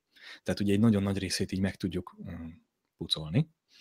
És ami még szintén esetleg egy ingyenes eszköz, bár egy pár dollár attól függ, hogy mennyi feliratkozónk van, az pedig az Elastic e-mail, majd a nevét mindjárt leírom rendesen a chatben. Az Elastic e-mail pedig a tömeges e-mail küldésére jó. Na most ők nagyjából tudják ugyanazt, mint MailChimp, viszont sokkal jobb így egy ilyen második rétegnek használni, és ugye exportálni MailChimpből, és importálni Elasticba, és ott gyűjteni a listát, mert hogyha 2000 fölé megyünk, akkor az akár 50 dollár is lesz, azt hiszem havonta a MailChimp előfizetés, ugye 2001 taktól fogva, vagy 2001 taktól. Viszont az Elastic e-mailnél nincsen semmilyen havi költsége annak, hogy mondjuk akár egy 30 ezeres e-mail listával is rendelkezzünk. Viszont a kiküldés naponta 5000 e-mail ugye ingyen, és onnantól fölfelé pedig Amazon árazásban van, tehát egy 5 dolláros befizetés az nem is tudom hány kiküldésre elegendő, de rengetegre, és ugyanúgy személyre lehet szabni a dolgokat.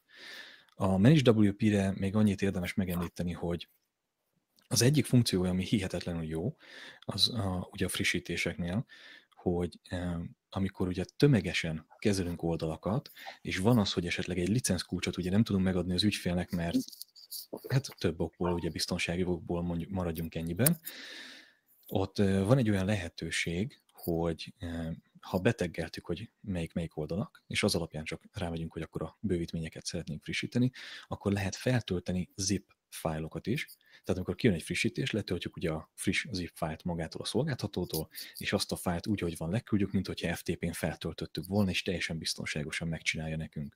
Ezt így mindenképpen érdemes még tudni, hogy már csak ennyiből is megkönnyíti az életünket, viszont a, a, az extra fizetős dolgok azok valóban nagyon-nagyon hasznosak tudnak lenni. Teljesen ingyen is működik, de van, amit sokkal jobb automatizálni. Uh-huh. Főleg a biztonsági mentéseket. Hát az volt az első, amire azt hiszem, az két USD, hogyha napi négyet akarsz, vagy, vagy igen, tehát hogyha négy óránként akarod napi hatot, és automatizáltan én, én az volt az első, amire előfizettem. Két eszköz még, amit használok, az egyik a buffer.com, ami a, a Facebook posztoknak az időzítését szolgáltatott, tehát hogy erre van, és tud egyszerre több fiókot kezelni, tehát olyan ügyfélnél, ahol a fiókkezelést is vállaltuk, a Facebook vagy Insta fiókkezelést, ott, ott ezt használom. Itt most nem tudom, viszonylag magasabb havi díjat fizetünk, mert most már sok fiók van benne, de talán az alap az, az ingyenes az egy fióknál, és, és utána skálázhatóan sokáig csak 10 dollárt fizettem, most már valamivel több. Illetve a Trello-t. A Trello-t utálom, mert ronda, tehát hogy agyonvágnám annak a designerét, aki ezt így kitalálta, viszont imádom, mert nagyon-nagyon jól használható. Ez egy ingyenes webes alkalmazása, van mobil alkalmazása Mac-re, PC-re tudod betölteni, tehát van desktop alkalmazása is. Ezt pedig úgy használom, hogy minden egyes ügyfelemnek a projektjének van egy, egy táblája, amihez hozzá van adva az ügyfél, hozzá vagyok adva én, meg esetleg azok az alvállalkozók, akik még ezen dolgoznak, és van benne öt, öt darab list, van benne több darab lista, nem vagyok jó fejszámolásban. Az egyik az a Rudi feladatai, az ügyfél odaírja be, hogyha valamit meg kell csinálni. A másik az az ügyfél feladatai, tehát hogyha az én egyik feladatomhoz szükséges az, hogy átküldjön valamit, akkor ez az ott van. Aztán van egy olyan, hogy levelezés, én minden levelünket azt automatikusan átirányítom ide, tehát elolvasom a, a, a levelező applikációban, de bekerül ide, hogy meglegyen archívban. Hogyha vissza kell keresni egy képet, amit csatolt, vagy bármilyen dokumentumot, akkor az ott is meglegyen. És van egy dokumentumok, ide van feltöltve az ügyfélnek a, a szerződései, a számláit én ide becsatolom, hogyha ő valamilyen dokumentumot küld, például pont egy képet, vagy egy szöveget, valami, az akkor, akkor itt van. Van egy egyeztetésfül, vagy egyeztetés alatt, ahol, hogyha valamilyen ötlet van, akkor azokat én oda bedobom, vagy ő bedobja, és akkor megvitatjuk és, és igen, nem öt van, hanem a hatodik, az, a, az pedig az archivált elemek, tehát hogyha elkészült egy feladat, akkor, akkor az oda bekerül. Azért nagyon jó, mert be tudsz állítani e-mail értesítőt be tudod állítani a, a telefonodat, hogy csipogjon, bármilyen feladat van, akkor visszakövethető, hogy, hogy ezt tényleg elküldted, tényleg megkaptad az e-mailt, ugye, vagy hát a feladatot nem e-mailben küldted, és az valahol elkalódott, és amit én használok hozzá, az a Harvest nevű uh, kiegészítő, ami, ami ilyen időmérésre szolgáltatott. Ugye ezzel nézem, hogy valóban 30 perc alatt van-e egy feladat, vagy 30 percen túl. De igazából nem, nem szoktam ezt szigorúan nézni, tehát van, amikor belecsúszik picit több, akkor, akkor ez tök mindegy. A mérést, azt az időmérést azért indítom el, hogy az ügyfél lássa, hogy, hogy ezt valóban komolyan vesszük. Ezt nem mondtam el, hogy, hogy abban az esetben, hogy olyan feladatot kér, ami több mint 30 perc, akkor ezeket hónap végén összegezzük, hogy mik voltak a 30 percnél hosszabb feladatok, és ott a, a 10 000, nem, 15 ezer forint per órás óradíjat kiszámlázunk neki, ő erről tud előre. Tehát ezt el szoktam mondani, meg, meg te is tudod előre, hogyha, hogyha kér valamit, akkor el tudod mondani, hogy ez valószínűleg nem fér bele a fél órába, valószínűleg egy két órás munka lesz, és ezeket 30 ezerbe fog kerülni. Akarod? Igen, akarom, akkor menjen. Úgyhogy igazából ezeket használom. Trello, a Buffer, meg amiket elmondtam. Jaj. Nem nincs wifi. Trello-t egyébként mi is bevezettük itt a Manchesteri magyar iskolában. Ezt nem nagyon tudták még előtte, és tartottam előre egy, erről egy gyors előadást. Azóta igazándiból a tanárok, illetve az igazgatóság is teljesen kényelmesen ezen kommunikálja a dolgokat, sőt a tanárok imádják. De ez egy, ez egy más kérdés. Amúgy remek egyébként project managementre, sőt, ahogyan te elmagyaráztad ezt az egészet, az igazándiból már egy lépéssel tovább, hogy nem csak hogy project management, hanem lényegében egy kliens onboarding és hogyha úgy veszük, mivel ugye csak egy új boardnál meg kell hívni magát a kliens, ő csatlakozik, és onnantól fogva tényleg végigvihetjük egy teljes folyamaton, hogy miket is kell csinálnia ahhoz, hogy minden szép és jól működjön. Ha pedig nem, akkor meg ugye rá lehet csapni a kezére, hogy figyuka, én még ott várok arra az egy valamire. Igen, a, amikor a, a kliens belép, akkor rögtön van egy olyan kártya ott. Tehát aki ismeri a trello az tudja, hogy mi a kártya, aki nem ismeri, az majd belé fogja látni, aminek az a neve, hogy itt kezd, és ez nagybetű felkiáltója, stb. És ott le van írva, hogy, hogy hogyan használja ezt a táblát, és hogyan működik, hogy egy picit adokáljuk. Onnan indult egyébként, hogy nagyon sokáig akartam ilyen Zendesk-szerű, hogy hívják, customer support, ezt a ticket rendszert, hogyha valami van, akkor ne e-mailbe küldjék, hanem valahogy de nem találtam egy olyat sem, amire azt mondtam, hogy nekem ez itt tök jó, meg, meg minden funkciójával megfelel. Trello-val megoldjuk bármit akar, akkor oda beírja, és, és tényleg szeretik az ügyfelek, mindenki használja, az is, aki elmondja az elején, hogy nem fog beregisztrálni sehova, az is ugyanúgy használja, mert szereti. Um, gyorsan itt ránéztem az órára. Um, annyit, aki tehet, akkor írjatok egyet, hogy Oké, okay, hogy megyünk tovább esetleg még időbe, és túlcsúszunk az egy órán, mert most már úgyis túlcsúsztunk, úgyhogy már mindegy. De hogy rendben van, hogy esetleg folytassuk még tovább, vagy menjünk a kérdezfelelekre. Ez azt hiszem egy eléggé egyértelmű válasz volt. Jól van. Tehát akkor nagyjából ugye ott vagyunk, hogy ahhoz, hogy megindíthassuk ugye, mint új, mondjuk legyen friss vállalkozó, tehát egyrészt érdemes rögtön az elején figyelembe venni azt, hogy amikor megindulsz, természetesen rajta lesz az is a végén, ugyanígy megyünk végig, és a felvétel majd akkor lesz lezárva, amikor végeztünk az egésszel. Tehát a kérdezfelelek is rajta lesz. Igen.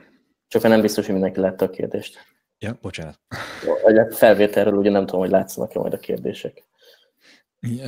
Kérdések elméletileg nem, de maga okay. a teljes beszélgetésünk rajta kellene, hogy legyen. Oké. Okay. Szóval, tehát mint, mint teljesen új, tegyük fel vállalkozó, akkor onnantól fogva figyelembe kell vennünk azt, hogy nem úgy megindítjuk a dolgokat, hogy idézőjelbe csináljuk a weblapokat, és csak úgy elhanyagoljuk az ügyfeleinket, hanem majd ugye a kiadott PDF segíteni fog egy, egy nagyjáboli tervezésben is. Tehát figyelembe kell vennünk azt, hogy amikor a tárhely szolgáltatástól elkezdve a karbantartási szolgáltatások, az egy, egyéb szolgáltatások, mint például nálam is ugye a marketing stratégia építés egy szolgáltatás havi csomagban, és egy éven dolgok, ezeket érdemes beépítenünk, és leosztanunk pár hónapra, és hogyha minden jól megy, akkor elvileg egy pár hónapon belül ha aktívan dolgozunk a dolgokon, akkor kell egy olyan szintű passzív bevételt termelni, ami, ami már úgy nagyjából előrevetíthetőleg kifizeti az alapköltségeinket, és hogyha ezt így megfelelően és aktívan folytatjuk, és minőségi szolgáltatást nyújtunk, akkor ugye ez később egy sokkal magasabb bevételt is fog tudni hozni, illetve egyéb lehetőségekre ad le, hát, ja, egy, egyéb opciókat fog kinyitni számunkra. A technikai dolgokon ugye végigmentünk, hogy milyen a, a, alapeszközöket tudunk használni, Ebben ugye még vannak más lehetőségek is, de teljes egészében egyetértek az itt elmondottakkal. Én is ugye használom ugyanezeket, tehát pontosan tudom, hogy melyiknek mi a pozitív és negatív része. Mi az, amit még esetleg, bocsánat, illetve egy PDF majd jön a csoportba, tehát minden visszanézhető lesz, illetve Rudolf, tehát Rudi készíteni fog nekünk. Hol van a kilépésben, várjál? illetve ugye Rudi le fogja adni nekünk azokat a, vagy legalábbis nagyjából információt minimum, hogy maga az e-mail template, hogy nagyjából mi az, amit ő használ, illetve hogy a sales oldalról, tehát hogy legyen egy elképzelés arról, amit nekünk is egy egyedire, egyedi változatot ez alapján létre tudjunk hozni. Mi az, amit még esetleg hozzá tudnánk tenni mint még esetleg egyéb információ, vagy mi az, ami esetleg még eszünkbe juthatna, hogy mint a passzív bevétel részét. Mert ugye az affiliate-nél van egy olyan része, hogy van, aki használ linkeket, van, aki nem használ. Aki nem használ, az eleve az ügyfeleit. Én például volt olyan, hogy az ügyfelemet megkértem, hogy ha ezen a linken keresztül megveszi, akkor köszi szépen, természetesen így meg így, tehát a minden részlet benne volt, és örömmel megcsinálták ezt, mert elmagyaráztam, hogy miért az egyéb affiliate pedig ugye az, amit én is szoktam a csoportban is néha csinálni, hogyha valaki szeretné támogatni munkámat, akkor örök hálám kergessen, illetve ne kergessen, mert akkor nem lesz nyugalmatok. Viszont nem árulok zsákba macskát, ezért mindig ott tenni mondjuk egy, egy tiszta linket, és megadni a választási lehetőséget az embereknek.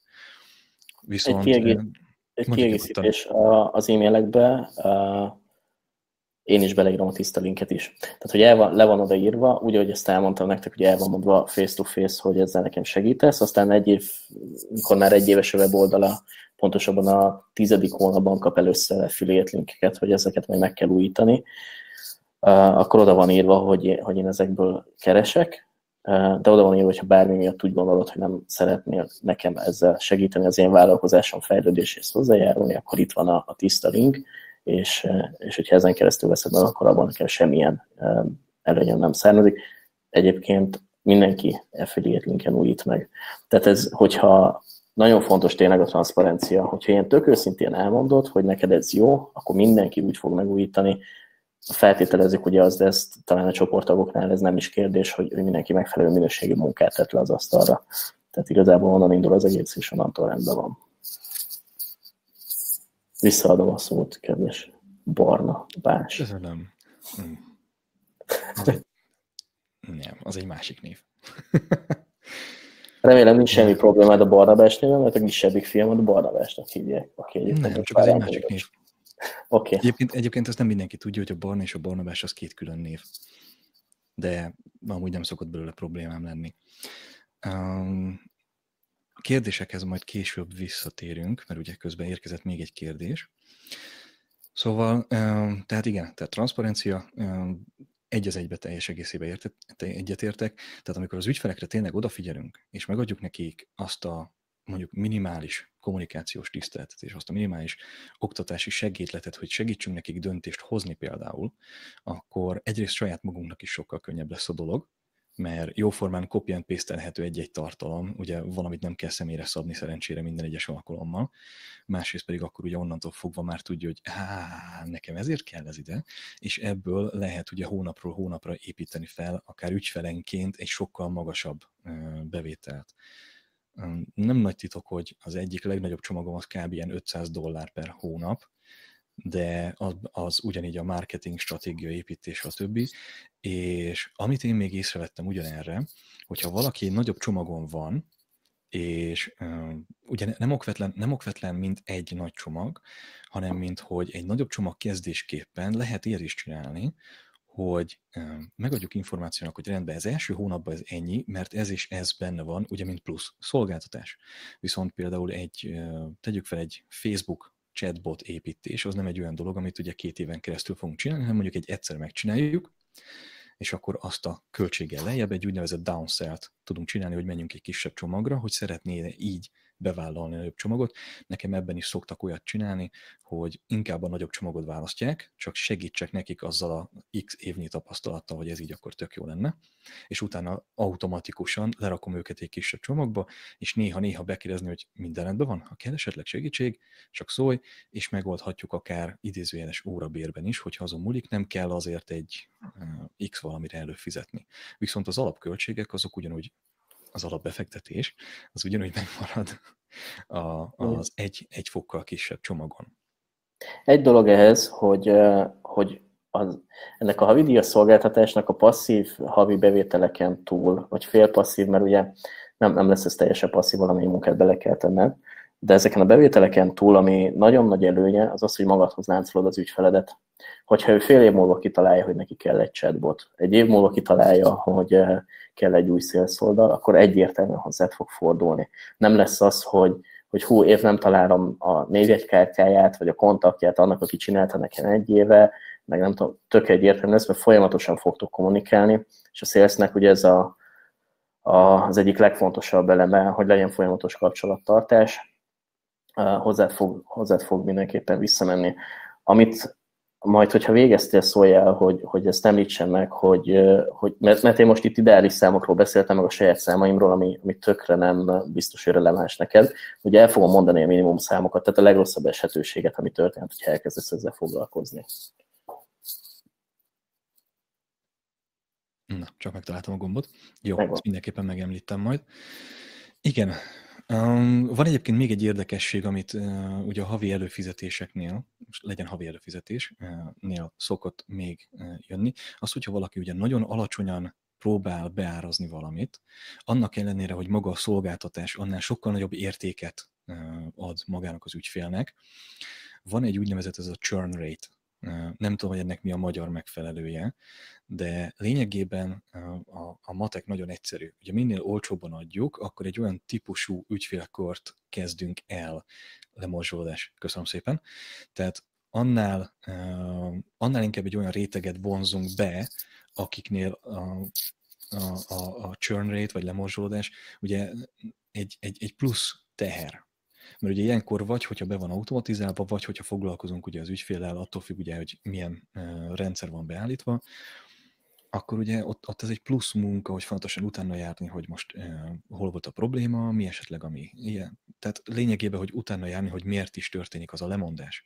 Viszont azok az ügyfelek, akik hajlandóak kifizetni a, a a megfelelő értéket, mert, mert vagy segítettünk nekik megérteni, vagy ők önmagukban is értik már, hogy valójában ez egy értékképzés, és az ő vállalkozásukat mi csak segítjük, illetve támogatjuk, akkor azoknál ez, a, ez az érték, ez sokkal kisebb, és mondhatni egy még jobban, mondjuk az automatizálásnak az értéke még magasabb, mert ugye sokkal kevesebbet kell foglalkozni ilyenekkel, és amikor személyesen megkeressük az ügyfelet, akkor, akkor egy valóban dedikált időt kaphat arra, ahelyett, hogy fussunk, esetleg, hogy most mi történt, ahelyett inkább egy sokkal kellemesebb és személyesebb beszélgetés lehet belőle, és teljesen őszinte leszek, én relatív kevés ügyfelet tartok fönn direkt azért, hogy maximális maximális személyes kapcsolatunk legyen, és van olyan ügyfelem, aki naponta beszélget velem egy két-három e-mail erejére, van, aki külön konzultációt fizet, van, aki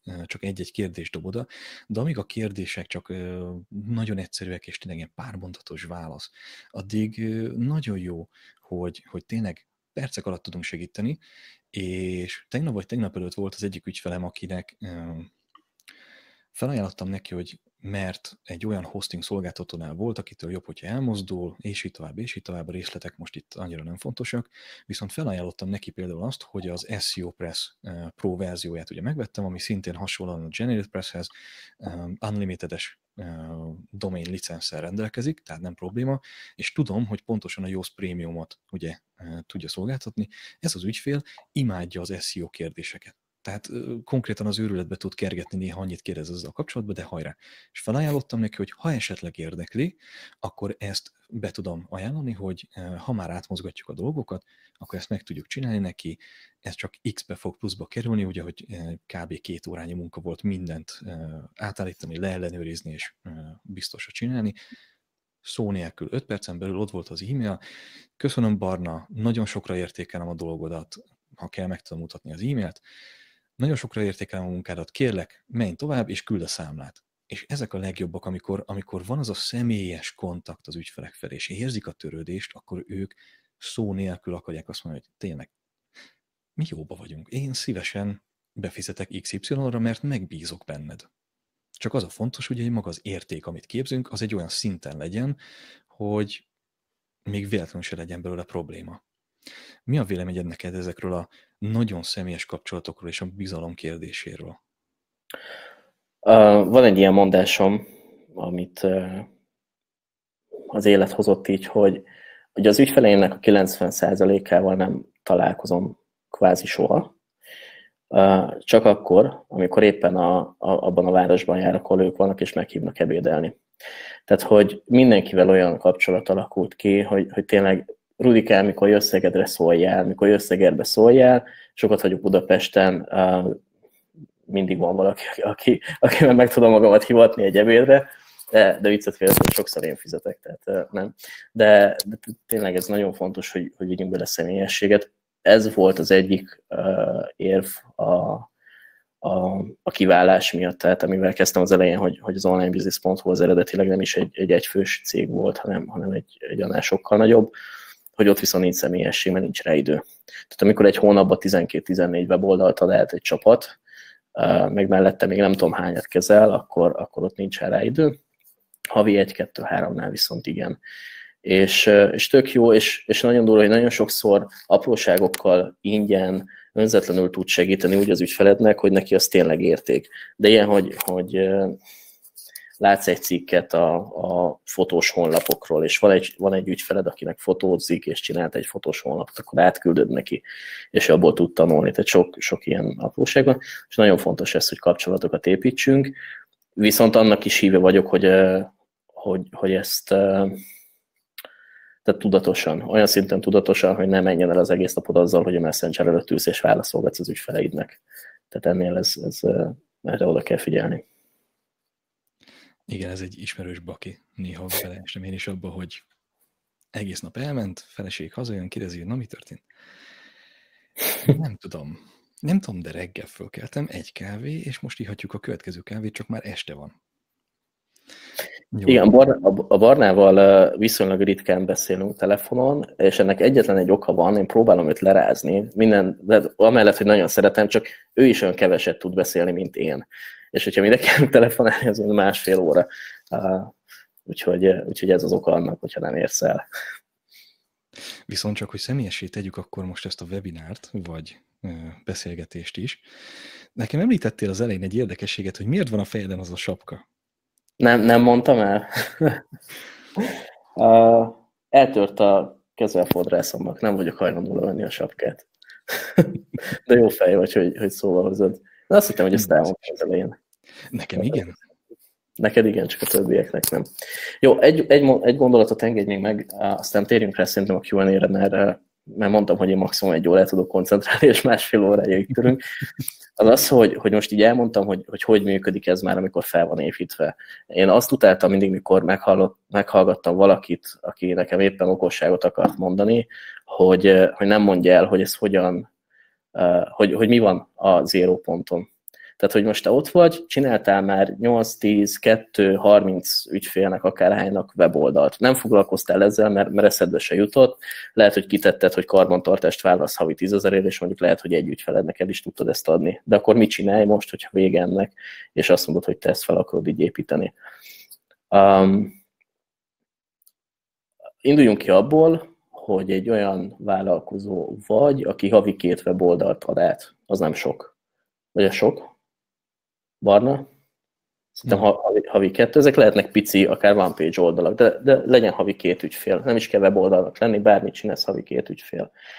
Az egy évben ugye 24. Hogyha mostantól elkezded őket úgy kezelni, hogy, eh, hogy feliratod egy e-mail listára, hogy foglalkozol velük, hogy három hónap után eh, felajánlasz nekik egy, eh, egy szolgáltatást, hogy, hogy a tizedik hónapban elküldöd nekik, hogy, hogy újítsák meg a terhelyüket, tehát az elejétől már te kezeled a terhelyüket, hogy újítsák meg a licenszeiket, akkor az azt jelenti, hogy legkésőbb egy év múlva lesz a, hát a, hogyha ne, ne is legyen az, hogy, hogy minden második ügyfél, legyen az, hogy minden harmadik jelöltből lesz ügyfél, egy év múlva azt mondja 12 hónapszor 2, az 24 hónap, tehát lesz 8 olyanod, aki megveszi tőled legalább a 30 ezeres csomagot, ugye ez ezt jelenti. Ez 240 ezer forint, plusz ennek a legyen az, hogy, hogy csak akik előfizettek, ők azok, akik belementek, hogy a te terhelyed, és ők azok, akik, meg, akik meg is újítják az Elementort, meg, meg amit használsz. Valójában sokkal többen fogják, de, de számoljuk, számoljunk ezzel. Az azt jelenti, hogy lesz egy évben, azt mondja, 8-szor 30 ezer, az 240, vagy, vagy attól egy év múlva havi 240 plusz a, hát olyan, olyan 300 ezer forint bevételed, csak abból, hogy ezt most elkezdted. És nem fektettél be pénzt, mert nem kell, mert ingyenes a MailChimp, ezt meg tudod írni. Fogunk abban segíteni, akkor ezek szerint kell nekem PDF-eket gyártani, hogy, hogy, hogy legyen egy itiner, hogy mit küldjél ki. Ezt, hogyha most ebben a pillanatban elkezded, akkor egy év múlva ez megvan. Tudom, egy év az nagyon messze van, meg neked most kellene ez a pénz, meg, meg milyen jó lenne. Gondolj vissza, hogy egy évvel ezelőtt hol tartottál, tehát hogy ez mikor volt. Kurva gyorsan el, bocsánat, azt beszéltük, nem beszélünk csúnyán. Rettentően gyorsan el fog telni az az egy év. És egyébként közben még fog, fogsz pénzt keresni, tehát ez nem arról szól, hogy most egy évig semmi, de legkésőbb akkor. Amit én csinálnék, hogyha esetleg van Mennyibe kerül a SEO Press Premium? 50 dollár? Nem tudom, mindjárt megnézem, mert lehetséges, hogy már följebb vitték az árát. 100 dollár biztos nincs. Annyi nincsen. Szerintem Számol... még a régi áron van. Számoljunk 75 dollárral, aztán majd a barna mindjárt kijavít. Ha van most... 70... 39 dollár. Ha van most 10 ezer forintod, ami amit lehetne sok mindenre költeni, de mondjuk, hogy nem a megélhetésedhez kell, tehát inkább, inkább nem mész el most hétvége a moziba, vagy nem mész el bulizni, vagy nem tudom. Tedd meg, hogy abból a 10 ezer forintból megveszed ezt a premium plugint, és csak azért veszed meg, ez egy befektetés, ez tényleg nem költség, ez egy befektetés, ezt csak azért veszed meg, mert ezt ma megveszed, megfogalmazod az e-mailt, és holnap az összes eddigi ügyfelednek küldesz egy e-mailt, hogy jó híred van, megvettél egy olyan szoftvert, ami a piacvezető SEO pluginnak a, a, a trónfusztója, ami ezt és ezt és ezt tudja. Mindenki a SEO-val van elfoglalva, egy csomó mindenben segíthet neked. Nézzél utána, tehát most nem találom ki az egész levelet, de értem szerint írsz egy ilyet, hogy szuper jó dolog. Kérlek szépen, jelez vissza nekem, hogy kéred-e ezt ingyen, telepítem neked, nem kell befektetned. Lehet a, a, a tárgy az, hogy, hogy, hogy adok neked 10 ezer forintot. Jó, ez, ez nagyon clickbait, Ilyet csak én tudok, ne írjatok, ne írjatok, de valamit ki lehet erre találni. Az a lényeg, hogy ez egy jó uh, apropó arra, nekem egyébként a WP Rakit volt ez, mikor megvettem, 200 dollárért, és akkor azt írtam, hogy 60 ezer forintos fejlesztés ingyen. Ez volt a tárgymező. Mert ugye, hogyha valaki megvenni az unlimited akkor neki ennyibe kerülne. Uh, senki nem problémázott, ezen pedig ugye hülyeség, de hát uh, nem mindegy nektek nem kell olyannak lenni, nyugodtan csináljátok ezt korrekten, de ez lehet az apropója egy e-mailnek, ami e-maillel felveszed vele újra a kapcsolatot azzal is, akivel nem foglalkoztál az elmúlt két évben, adsz neki valamit anélkül, hogy bármit kérnél, és esetleg még onnantól rá is tudod venni, hogy te tudjál neki e-maileket küldeni. Ha nem, uh, MailChimp-en, vagy bármi levelező szoftveren keresztül küld, hanem csak írsz neki egy e-mailt, mint egy régi ügyfelednek, akkor szerintem még az adatkezelési biztosan fog a nyakadra lépni de ezt nem vegyétek kész, mert ennek utána kell járni. És akkor innentől kezdve meg tudod, nézni, meg tudod szondázni azt, hogy a régi ügyfeleidből mi lett. Egy hónap múlva küldhetsz neki, hogy na, bevált-e a plugin, láttál-e valami fejlődést, vagy stb. Sőt, lehet már két hét múlva küldeni neki egyet, hogy figyelj, be tudtad állítani rendesen, vagy segítsek beállítani. Hogyha azt mondja, hogy segíts beállítani, akkor mondhatod azt, hogy, hogy nézd, körülbelül fél óra alatt be tudom neked konfigurálni, vagy, vagy 15 perc alatt be tudom neked konfigurálni, nagyon szívesen megteszem ingyen. Ha gondolod, tudok egy mélyebb elemzést csinálni az oldaladról, és az ennyibe meg ennyibe kerül. Akkor már tudsz belőle pénzt szerezni. Rá egy hónapra küldheted, hogy nap bevált, lett eredmény, stb. Mert te ránéztél, a Hangouts-ra, vagy Hangouts-ra, bocsánat, közben Hangouts-on hívnak csak ezért, ránéztél az Analytics-re, és látod, hogy megnőtt neki a, a, a látogatottsága, stb. stb. És elindulhat egy kommunikáció, a harmadik hónapban bedobhatod, hogy neked egyébként van egy ilyen szolgáltatásod, érdekele. Sokkal nagyobb eséllyel fog érdekelni, mint hogyha most kiküldöd mindenkinek, akivel nem foglalkozta az elmúlt években sem ennyit. Nem lesz olyan jó arányod, mint azoknál, akiknél nulláról épített fel. Nálam ez az arány ez konkrétan ilyen 20% körül volt tehát azt hiszem, hogy igen, körülbelül minden ötödik volt az, amikor a, a WP Rakittal elindítottam egy ilyen promózást, hogy, hogy olyan ügyfelek, akik előtte nem voltak megérintve velük, csináljunk valamit. Tehát az, az pontosan, hogyha csak a legkisebb csomagodat veszik meg, és azt mondom, hogy 30 ezer forintnál olcsóbban ne ad, de 25 ezernél semmiképp sem, uh, akkor, akkor kapásból legalább 25 ezer forinttal több lesz a bevételed. Uh, igen, Anna Maria, az Analytics fiókjához hozzáférek az ügyfeleknek, mégpedig úgy férek hozzá, hogy mivel én építettem a weboldalt, ezért én integrálom, és el van nekik mondva, hogy én be fogom tenni, és meg vannak kérdezve a végén, hogy, hogy maradhatok-e vagy nem. Azt szoktam mondani, hogy azért érdemes maradnom, mert hogyha bármit be kell állítani, akkor gyorsabb, hogyha hozzáférek az Analytics fiókhoz, illetve tudok nekik tanácsot adni, hogyha látom, hogy, hogy milyen számaik vannak. Tehát ők ezt egy ilyen plusz szolgáltatásként megkapják az Analytics konfigurálását, és az rendesen be van állítva, tehát nem csak annyi, hogy elhelyezzük a követőkódot, hanem be vannak állítva, a, hogy hívják magyarul, milyen célok, konverziós célok például, meg, meg, meg az egész rendesen meg van csinálva. Szerintem um, mehetünk a kérdésekre. a kérdésekre. Egyébként a SEO Press-re csak annyit mondok, hogy a közkedvelt Yoast, megnéztem gyorsan az árait, a Yoast Premium, amit ugye az SEO Press Pro-ja kivált, az egy weboldalnál 79 fontnál kezdődik. És 10 oldal esetén, tehát 10 weblap, 10 ügyfél oldal esetén, az 671,5 font kedvezményesen.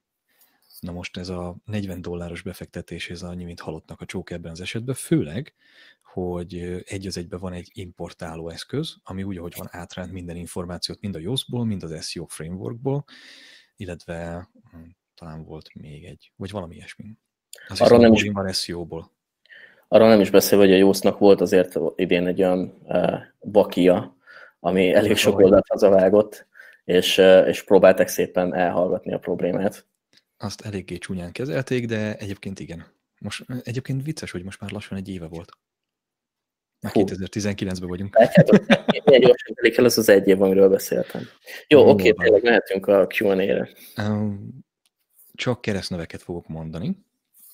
Tehát Bence kérdezte, hogy melyik tárhelyszolgáltatónál vagy, mivel ezt az elején ígérted, hogy el fogod mondani. Ezt már mondtam így pluszba. A tárhely.com-nál, és ott mindjárt el is mondom azt, hogy milyen fiókon van, meg, meg mennyiért, csak hogy, hogy hogyan jutottam el idáig. A tárhely.com volt a, a legelső, ahol volt weboldalam, mert ahogy mondtam, azért lett a webhez közön, mert nem volt pénzem megfizetni egy szakembert, és a terhely.com-nál volt olyan csomag, ami évi 900 forint, és lehet rá weboldalt tenni. Úgyhogy, úgyhogy innen indult a, a dolog. Aztán voltam az Elinnél, az Elint nagyon-nagyon szerettem, nagyon jó teljesítményű, de sajnos nincsen olyan szupportjuk, ami miatt ott maradhattam volna, és, és volt egy-két nagyon húzós eset. Aztán volt Bluehost, a Tárhelypark, tárhely.eu, és végül most a tárhely.com lett körülbelül hát, hát amikor eljöttem az online business.hu-tól, tehát amikor külön váltam, akkor lett. Az én saját oldalam az egy, nem tudom milyen csomagban van, aminek, aminek elég, elég a teljesítménye az, hogy, hogy ott az, az elférjen, ott van az onlinebusiness.hu is, illetve a, a személyes blogom, és van egy uh, viszonteladói csomag, aminek nem tudom mi a neve, de ha így rákerestek, hogy terhely.com viszonteladói csomag, akkor látjátok, ami iszonyat jól skálázható. A legkisebb csomag az, ha jól emlékszem, 5 GB tárhely és 5 weboldalt helyezhetsz el rajta, és amit tud, hogy mindegyik, tehát hogy, hogy külön C-panel felületeket tudsz létrehozni. Tehát konkrétan minden felhasználónak van saját C-panel felülete, saját FTP, saját terhelye, nem az enyémen belül vannak, hanem tök külön. Ők ezt kaptak hozzáférést, a C-panel az a dizájn személyre van szabva, tehát ott van az én logóm, ott vannak az én elérhetőségeim, stb. És ennek a, a legkisebb csomagnak a díj az 2900 forint per hó plusz áfa, nem 1900, bocsánat, 1900 per hó plusz áfa. Igen. Csak hogy gyorsan belekérdezhessek, az EU vagy a COM, csak hogy biztonság kedvéért. COM, terhely.com. Oké. Okay. Van olyan is, igen, hogy terhely.eu, de ez, ahol, vagy ez a Magyar Hosting Kft., és akkor így biztos, hogy megtaláljátok. És, és ami nagyon, amiért nagyon szeretem, éjjel felveszik a telefont. Tehát ugye van olyan, hogy éjszaka költöztetek egy oldalt, hogyha bármi van, vagy levelezést, felveszik a telefont és segítenek. Nappal is egy-két órán belül e-mailre válaszolnak és hogyha valahol elfogyna a, a kapacitás, hogy kellene, tehát például ennél a viszonteladói csomagnál úgy van, hogy, hogy azt választott ki, hogy a tárhely mérete mekkora legyen, és azon belül, hogy hány oldalt akarsz elhelyezni, és ötösével van 5 10 vagy 15-öt, és akkor úgy tudsz mindig tovább lépni. És nekem volt ilyen, hogy, hogy 15-nél voltam, viszont gyorsan élesíteni kellett volna két másik ügyfélnek az oldalát. Annyi az egész, hogy belépsz az admin felületre, megrendeled az egyen nagyobb fiókot, és a különbözetet kifizetett bankkártya, és azonnal éles, tehát két perc alatt. Ez volt az egyébként, ami miatt az elintől eljöttem, mert, mert ott, ott le kellett ezt e-mailezni, és akkor a következő munkalap megcsinálták. Tehát ez ilyen szempontból problémás volt, és jellemzően a, a, a terhely díjának a, tehát hogyha az ügyfél külön megvenné, akkor annak a 80%-át terhelem rá. Mindegy, ezt most így nem, nem megyek bele, mert ennél bonyolultabb a matek, de úgy jön ki, hogy mondjuk a, az éves tárhelyszolgáltatásért én fizetek 60 ezer forintot, és bejön körülbelül 400 ezer forint, vagy lehet, hogy picivel több az ügyfelektől ebből. Remek. Következő kérdés Ferenctől. Mennyire használják ki a konzultációt? A középső csomagban lévők nem nagyon, tehát ők azok, akik hát olyan 10 százalék lenne rá lehetőségük, inkább, inkább az szokott lenni, hogy, hogy foglalnak időpontot, és, és aztán lemondják, de szólnak mindig időben, vagy, vagy hogyha megvan az időpont, akkor le tudjuk ki 15-20 perc alatt. Tehát ők a legkevésbé. A legkisebb csomagban, aki van ott mindenki. Valószínűleg ugye azért, mert nagyon olcsó a csomag ahhoz képest, amit kap.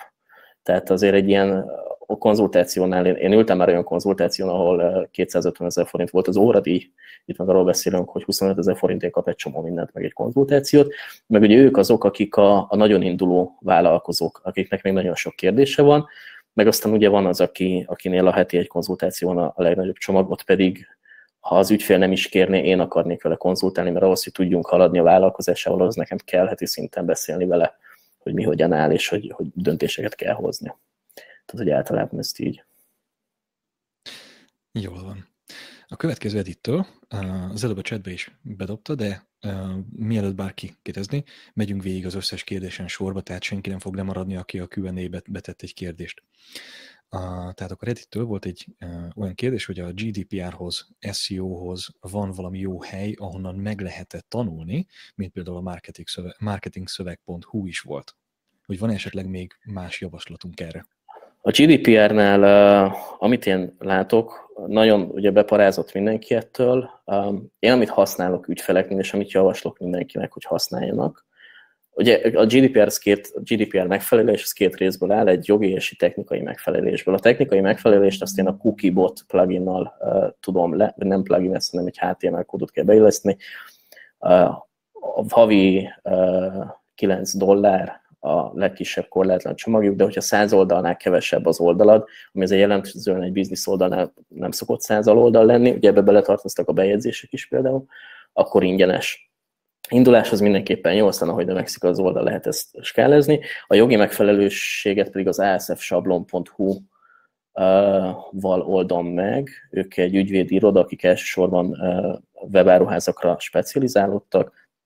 Mm, egy egy iframe-et kell, tehát egy HTML kódot kell elhelyezned az oldaladon, az adatvédelmi oldalon, és ők mindig a jogszabályváltozásoknak megfelelően frissítik a, te adatvédelmidet, és nagyon jó, mert a, amikor beállítod, akkor be tudod állítani a tehát hogy milyen hírlevél szolgáltatót használsz, mi a tárhely szolgáltatód, milyen sütiket használsz, tehát nagyon részletesen tényleg egy tök jó GDPR eszköz, vagy egy tök jó adatkezelési tájékoztatót lehet összehozni, de nem volt még sem nekem sem ügyfelemnek ilyen GDPR ellenőrzése. Tehát, hogy ezek aztán ezzel megbuknánk, vagy nem, nem tudom azt mondani, hogy nem. Azt mondjuk látom, hogy, hogy azért ezek az ellenőrzések arról szólnak, hogy ha rossz hiszeműen használod, vagy kezeled az ügyfeleid adatait, akkor meg fognak vágni. Itt meg ugye ilyenről szó sincsen. Az, hogy erről tanulni, fogalmam sincs. Én, én utáltam úgy, ahogy van az egész GDPR, próbáltam belőle kimaradni. Ezt még ugye, mivel májusban volt még a, a, az üzlettársamnak volt a feladata, szépen delegáltam neki, hogy önnek járjon utána, és akkor ebben maradtunk, hogy ezt használjuk. SEO szempontból meg az, az meg megint a másik olyan dolog, ahol én a Jósznak egyébként a, a, a blogját azt követem, és azokat, azokat elolvasom, ugye az angol nyelvű, szintén SEO-ba tök jó a, a, a HubSpot-nak a blogja, tök jó cikkek vannak, de ez is angol nyelvű. Magyar nyelven meg talán, akitől olvastam, a milyen Gábor, a The Pitch. Um, tudom, melyikre gondolhatsz, nem tudom a, a Várj, Viszont SEO-ban, SEO nem is mindegy, hogy pontosan melyik, mert ugye a technikai SEO vagy egyéb dolgokra ugye rámegyünk.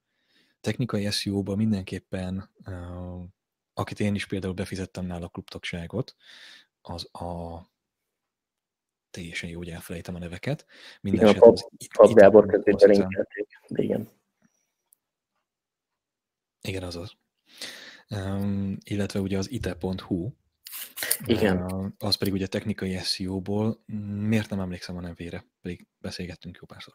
Na mindegy. Lényeg, hogy neki is ugye van ez a klubja, uh, hamarosan megnyílik újra, havi előfizető vagyok én is, és tényleg nagyon jó, részletes uh, oktató videókkal rendelkezik a klub, úgyhogy uh, majd be fogom linkelni ide ezt én is hamarosan, hogy, hogy melyik is az. Egy gondolat az SEO-hoz, és ez a személyes gondolatom nem szakmai, tehát ez csak itt most lehetőségem van sok embernek elmondani a véleményemet, és ezzel élek. Ha jó az online marketing és a tartalom marketing stratégiát, ha mindig megfelelő minőségű tartalmat és értékes tartalmat publikálsz, és odafigyelsz az alap SEO beállításokra, tehát hogy bemész akármelyik SEO pluginnak a beállításaihoz, és ott megcsinálod azt, amit ő ír, hogy ezeket töltsd ki, akkor utána biztos, hogy növekedni fog mindig a forgalmad, és megfelelő mennyiségű lesz a forgalmad. Nem hiszek a így trükközzünk, úgy trükközzünk a dolgokban, meg linkfarmat építeni, meg stb. Azért, mert jön egy algoritmusváltás, és akkor visszakerülsz a várjál, nem szabad csúnya szót, nagyon messzire kerülsz a találati lista elejétől. Míg hogyha konstansan, folyamatosan megfelelő minőségű tartalmat publikálsz és közösséget építesz magad köré, akkor igazából még az is mindegy lesz, hogy organikusan te hol szerepelsz, mert hogyha van egy jó közösséged, akkor azoknak bármit el tudsz adni, bármilyen terméket tudsz fejleszteni. De ez csak egy ilyen magán vélemény. Persze a közösségnél is fontos egészen addig, amíg valódi értéket képzel, és nem pedig csak ez a... Nem mindegy. Nem mondok. Pedig nem fejős tehénnek tekinted a, a közösséget. Pontosan. Um, egyébként csak, hogy ez párszor már ugye feljött, hogy miért nem használunk csúnya szavakat, ez az én kérésem volt, hogyha bárki csodálkozik rajta, hogy családbarát maradjon a beszélgetés. És hogy én miért akarok mégis csúnyán beszélni, mert van két gyerekem, és kicsik, és sose szabad csúnyán beszélni, mert mindig otthon vannak, meg én is mindig otthon vagyok, és amikor meg nem, akkor kiélem magam. Lehet érte követ dobálni. Mehetünk tovább. Megpróbálok érdekesebbet kitérni, mert lassan két órán ja. Igen. Uh, Edittől, uh, hogyan írjátok meg a szerződést? Előre, részletekben uh, vagy utólag fizetni, zárójelben weblapkészítéskor, uh, nem csomagoknál. Mi garantálja, hogy fizet a vevő, vagy hogyan szűritek ki a kamu vevőket? Imádom ezt a kérdést, és a kedvenc témám, hadd válaszoljak rá én, mint hogy mindenre fogok. Bocs, Barna, vagy lesz egy Q&A, ahol én interjúzlak téged, vagy valami. Uh, írtad, hogy nem csomagoknál, egyébként én csomagoknál nem írok szerződést. Aztán ezért van egy teljesítési igazolás, hogy könyvelési szempontból jó legyen. Én hiszek még ebben, hogy egymás tenyerébe csapunk. Ugye csomagokat csak olyan ügyfélnek adok el, akivel jó volt az együttműködés, úgyhogy itt ez jogilag így van levédve, meg így van kiszűrve a kamuvevő. Alapvetően a szerződéseket elementem egy ügyvédhez, és itt Győrben 25 ezer forintért megírta. Elmondtam, hogy mit akarok csinálni, mire van szükségem a szerződésben, már hogy, hogy, hogy milyen, tehát hogy, hogy hogy legyen a fizetés, stb. És ő megírta a mintát, kifizettem neki 25 ezer forintot.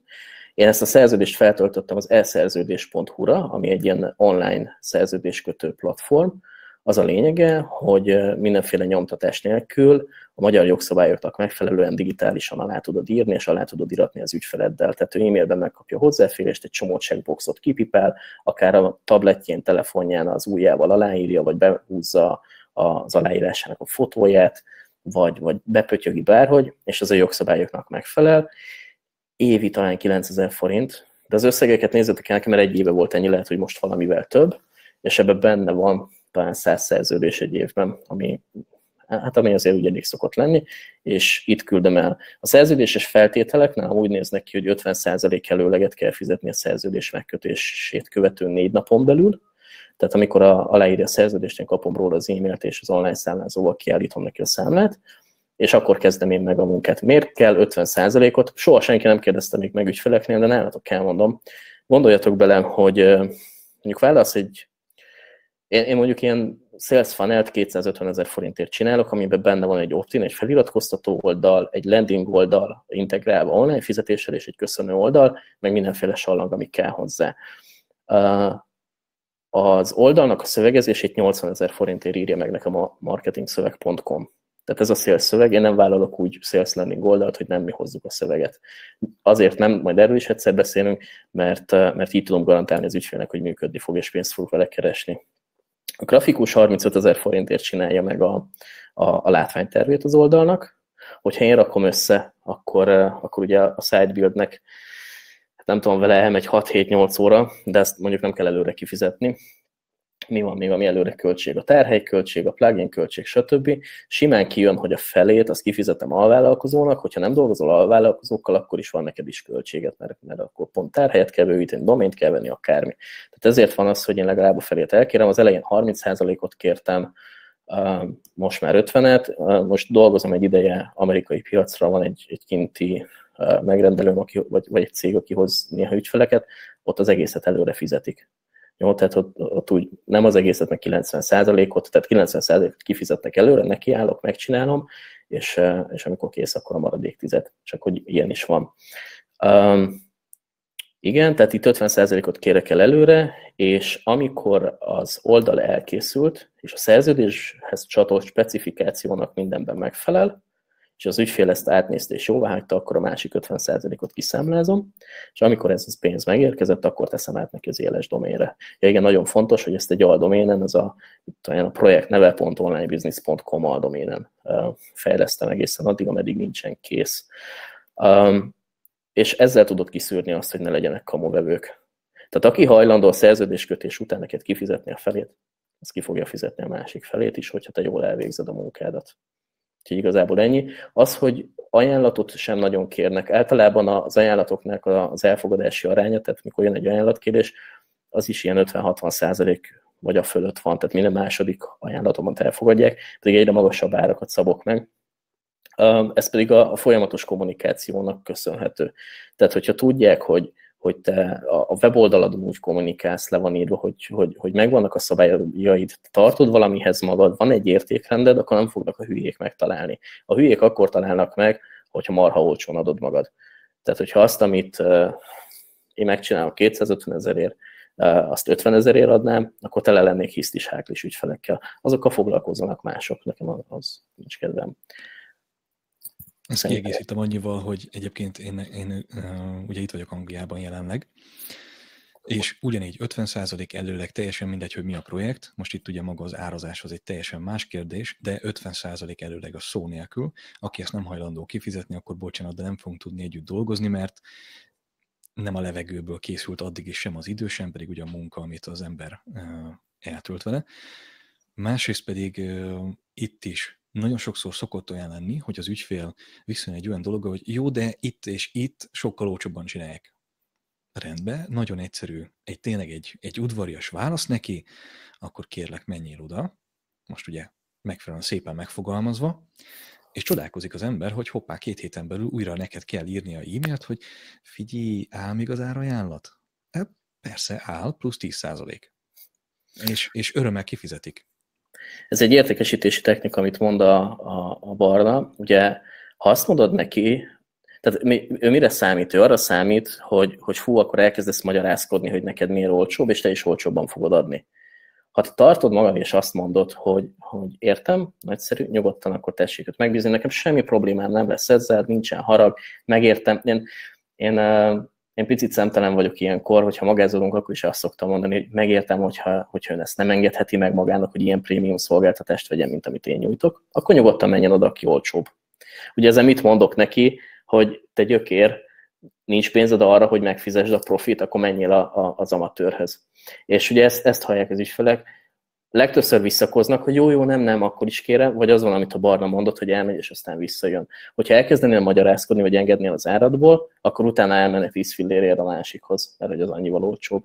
Úgyhogy ez, ezt abszolút támogatom.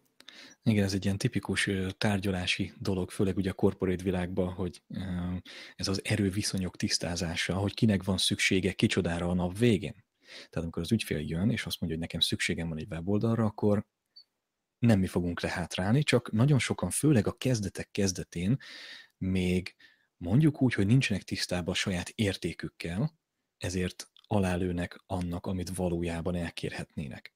Ugye természetesen nem szabad szemtelennek sem, sem lenni, de nem szabad le, vagy meghátrálni sem, csak azért, mert valaki próbál nagyobb dolgokat csinálni.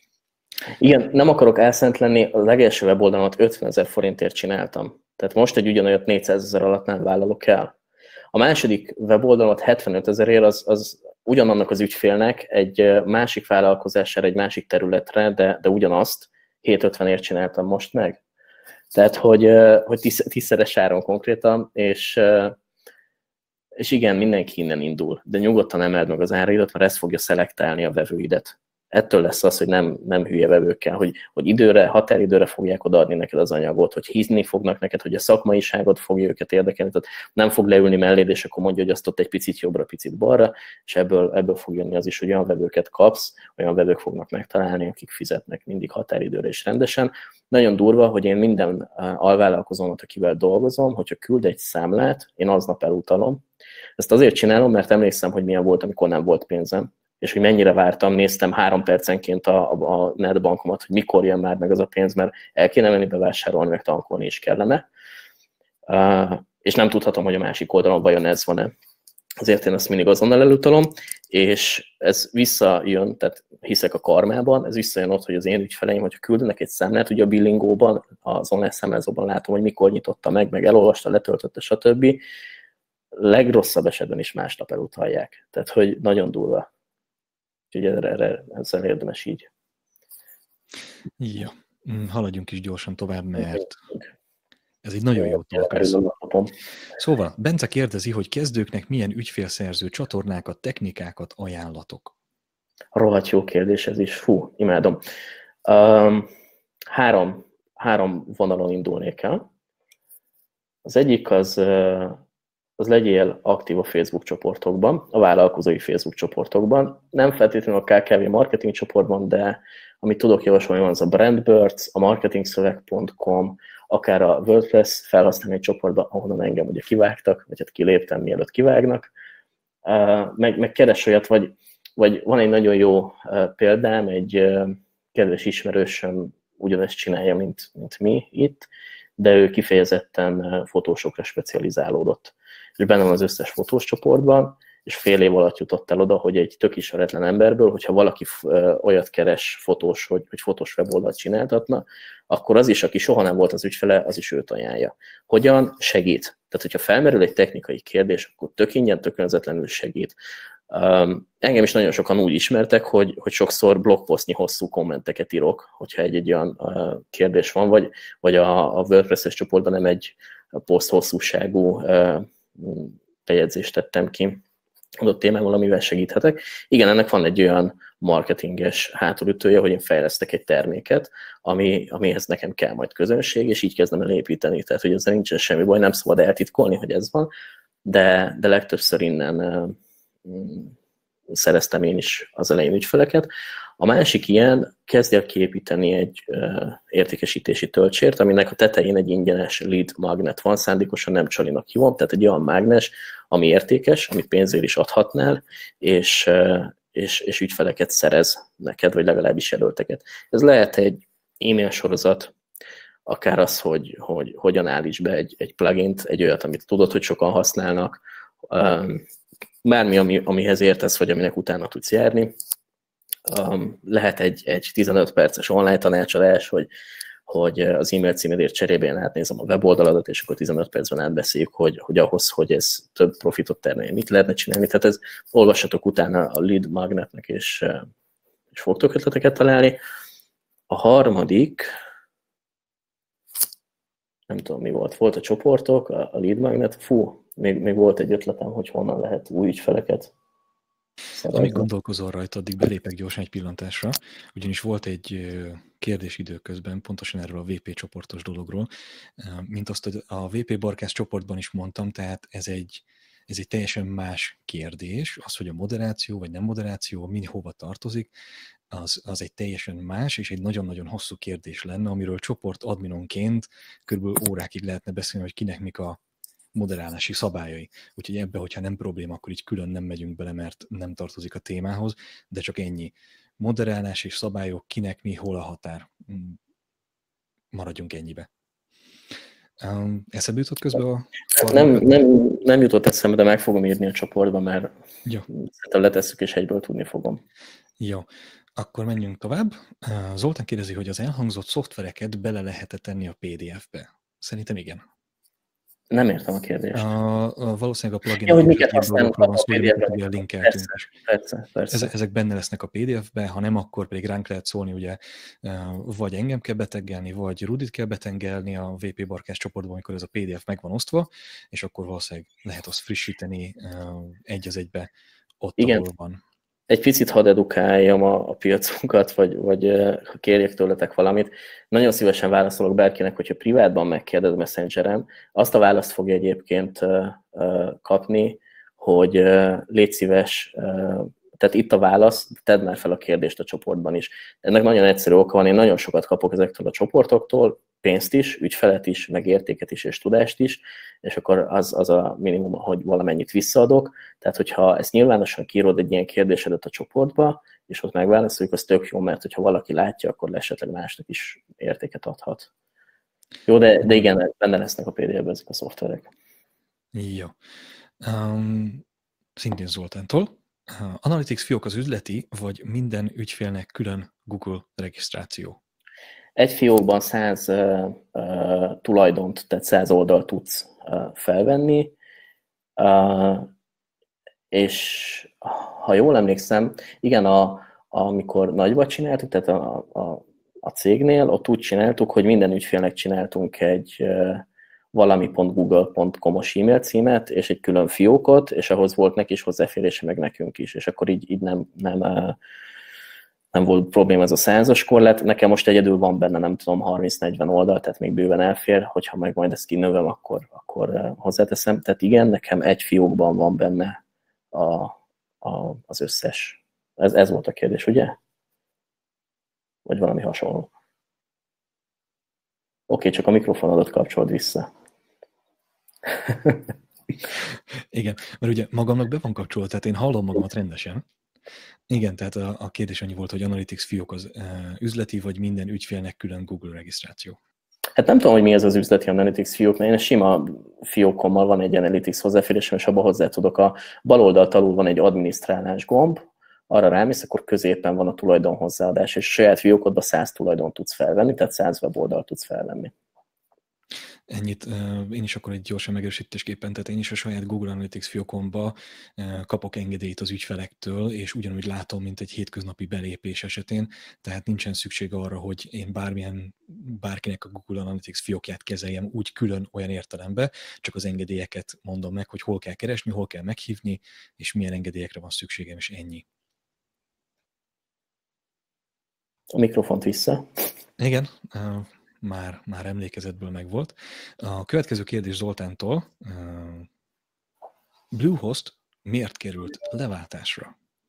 Azért került leváltásra, mert egy magyar piacon, magyar célcsoporttal dolgozó weboldal, mm, tehát magyar célcsoport 90%-ban magyarországi vállalkozásoknak dolgozom, és nem egyszer futottam bele abba, hogy a betöltési sebesség 3-4 másodperccel is több volt, mint hogyha hazai szerveren lett volna. Ugye a Bluehost az kim van az USA-ban, kim vannak a szerverei, és én, ez, én erre nem gondoltam az elején, hogy ez ennyire problémás lehet. Egyébként a rohadt nehéz elköltözni a Bluehost-tól. Tehát, hogy nem tudom, egy csomó doménnél négyszer vagy ötször kezdtük el az átregisztrációt, mire végre kiengedték.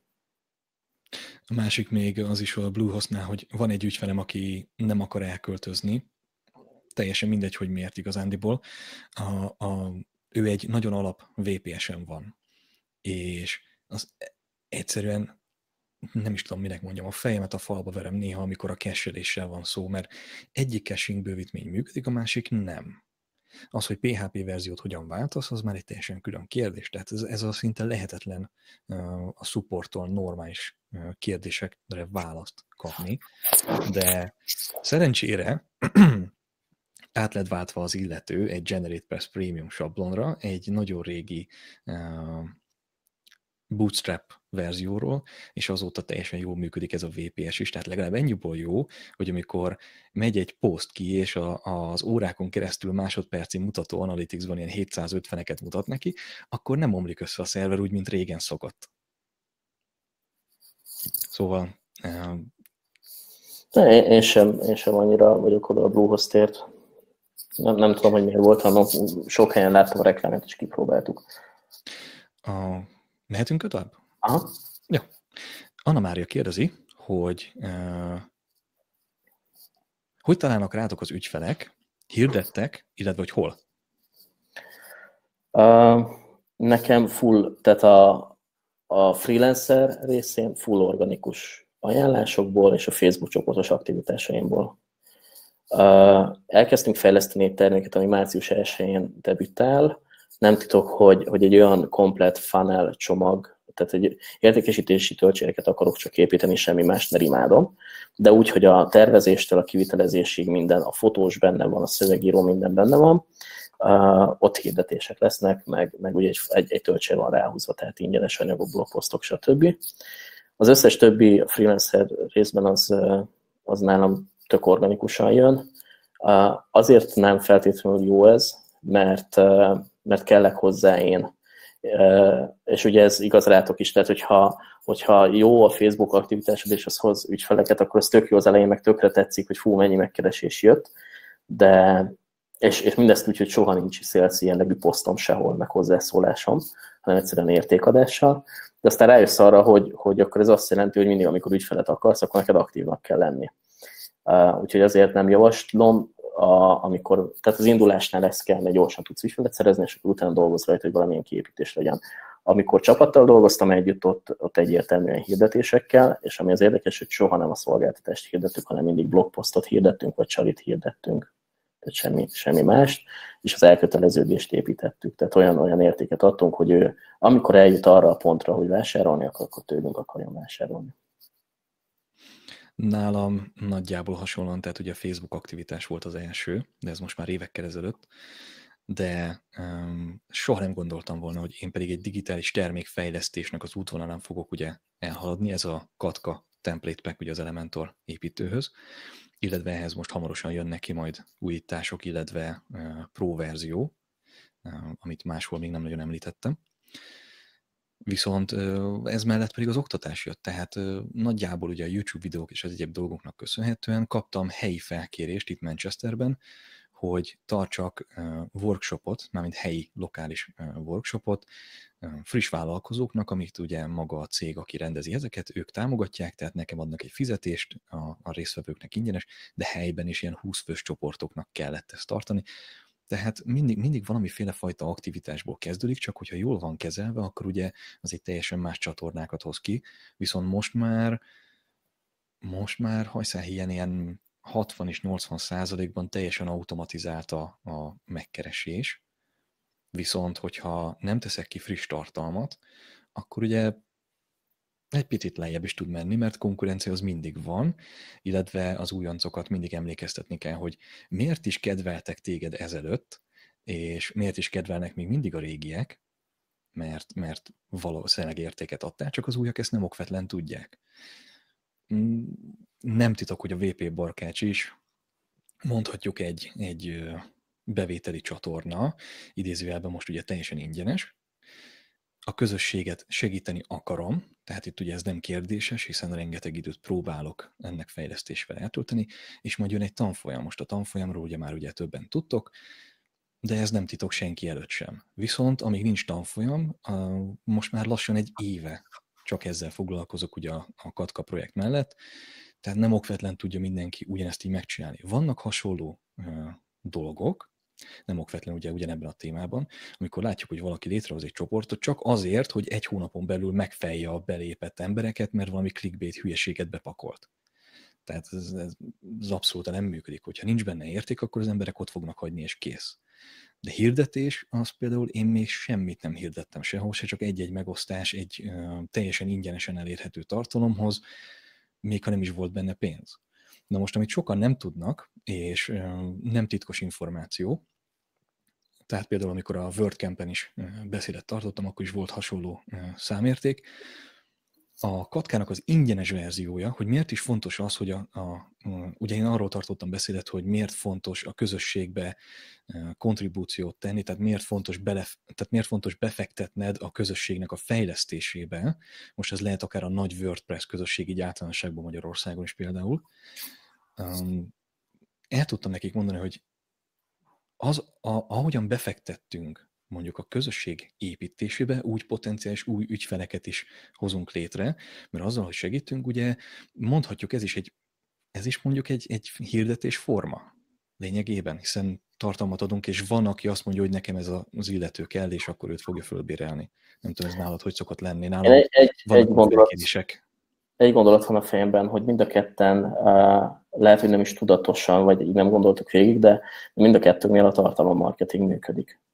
Pontosan. Csak egy más csatornán maximum. Csak egy más YouTube-ozok. Meg, más meg. csatornán, igen. Igen.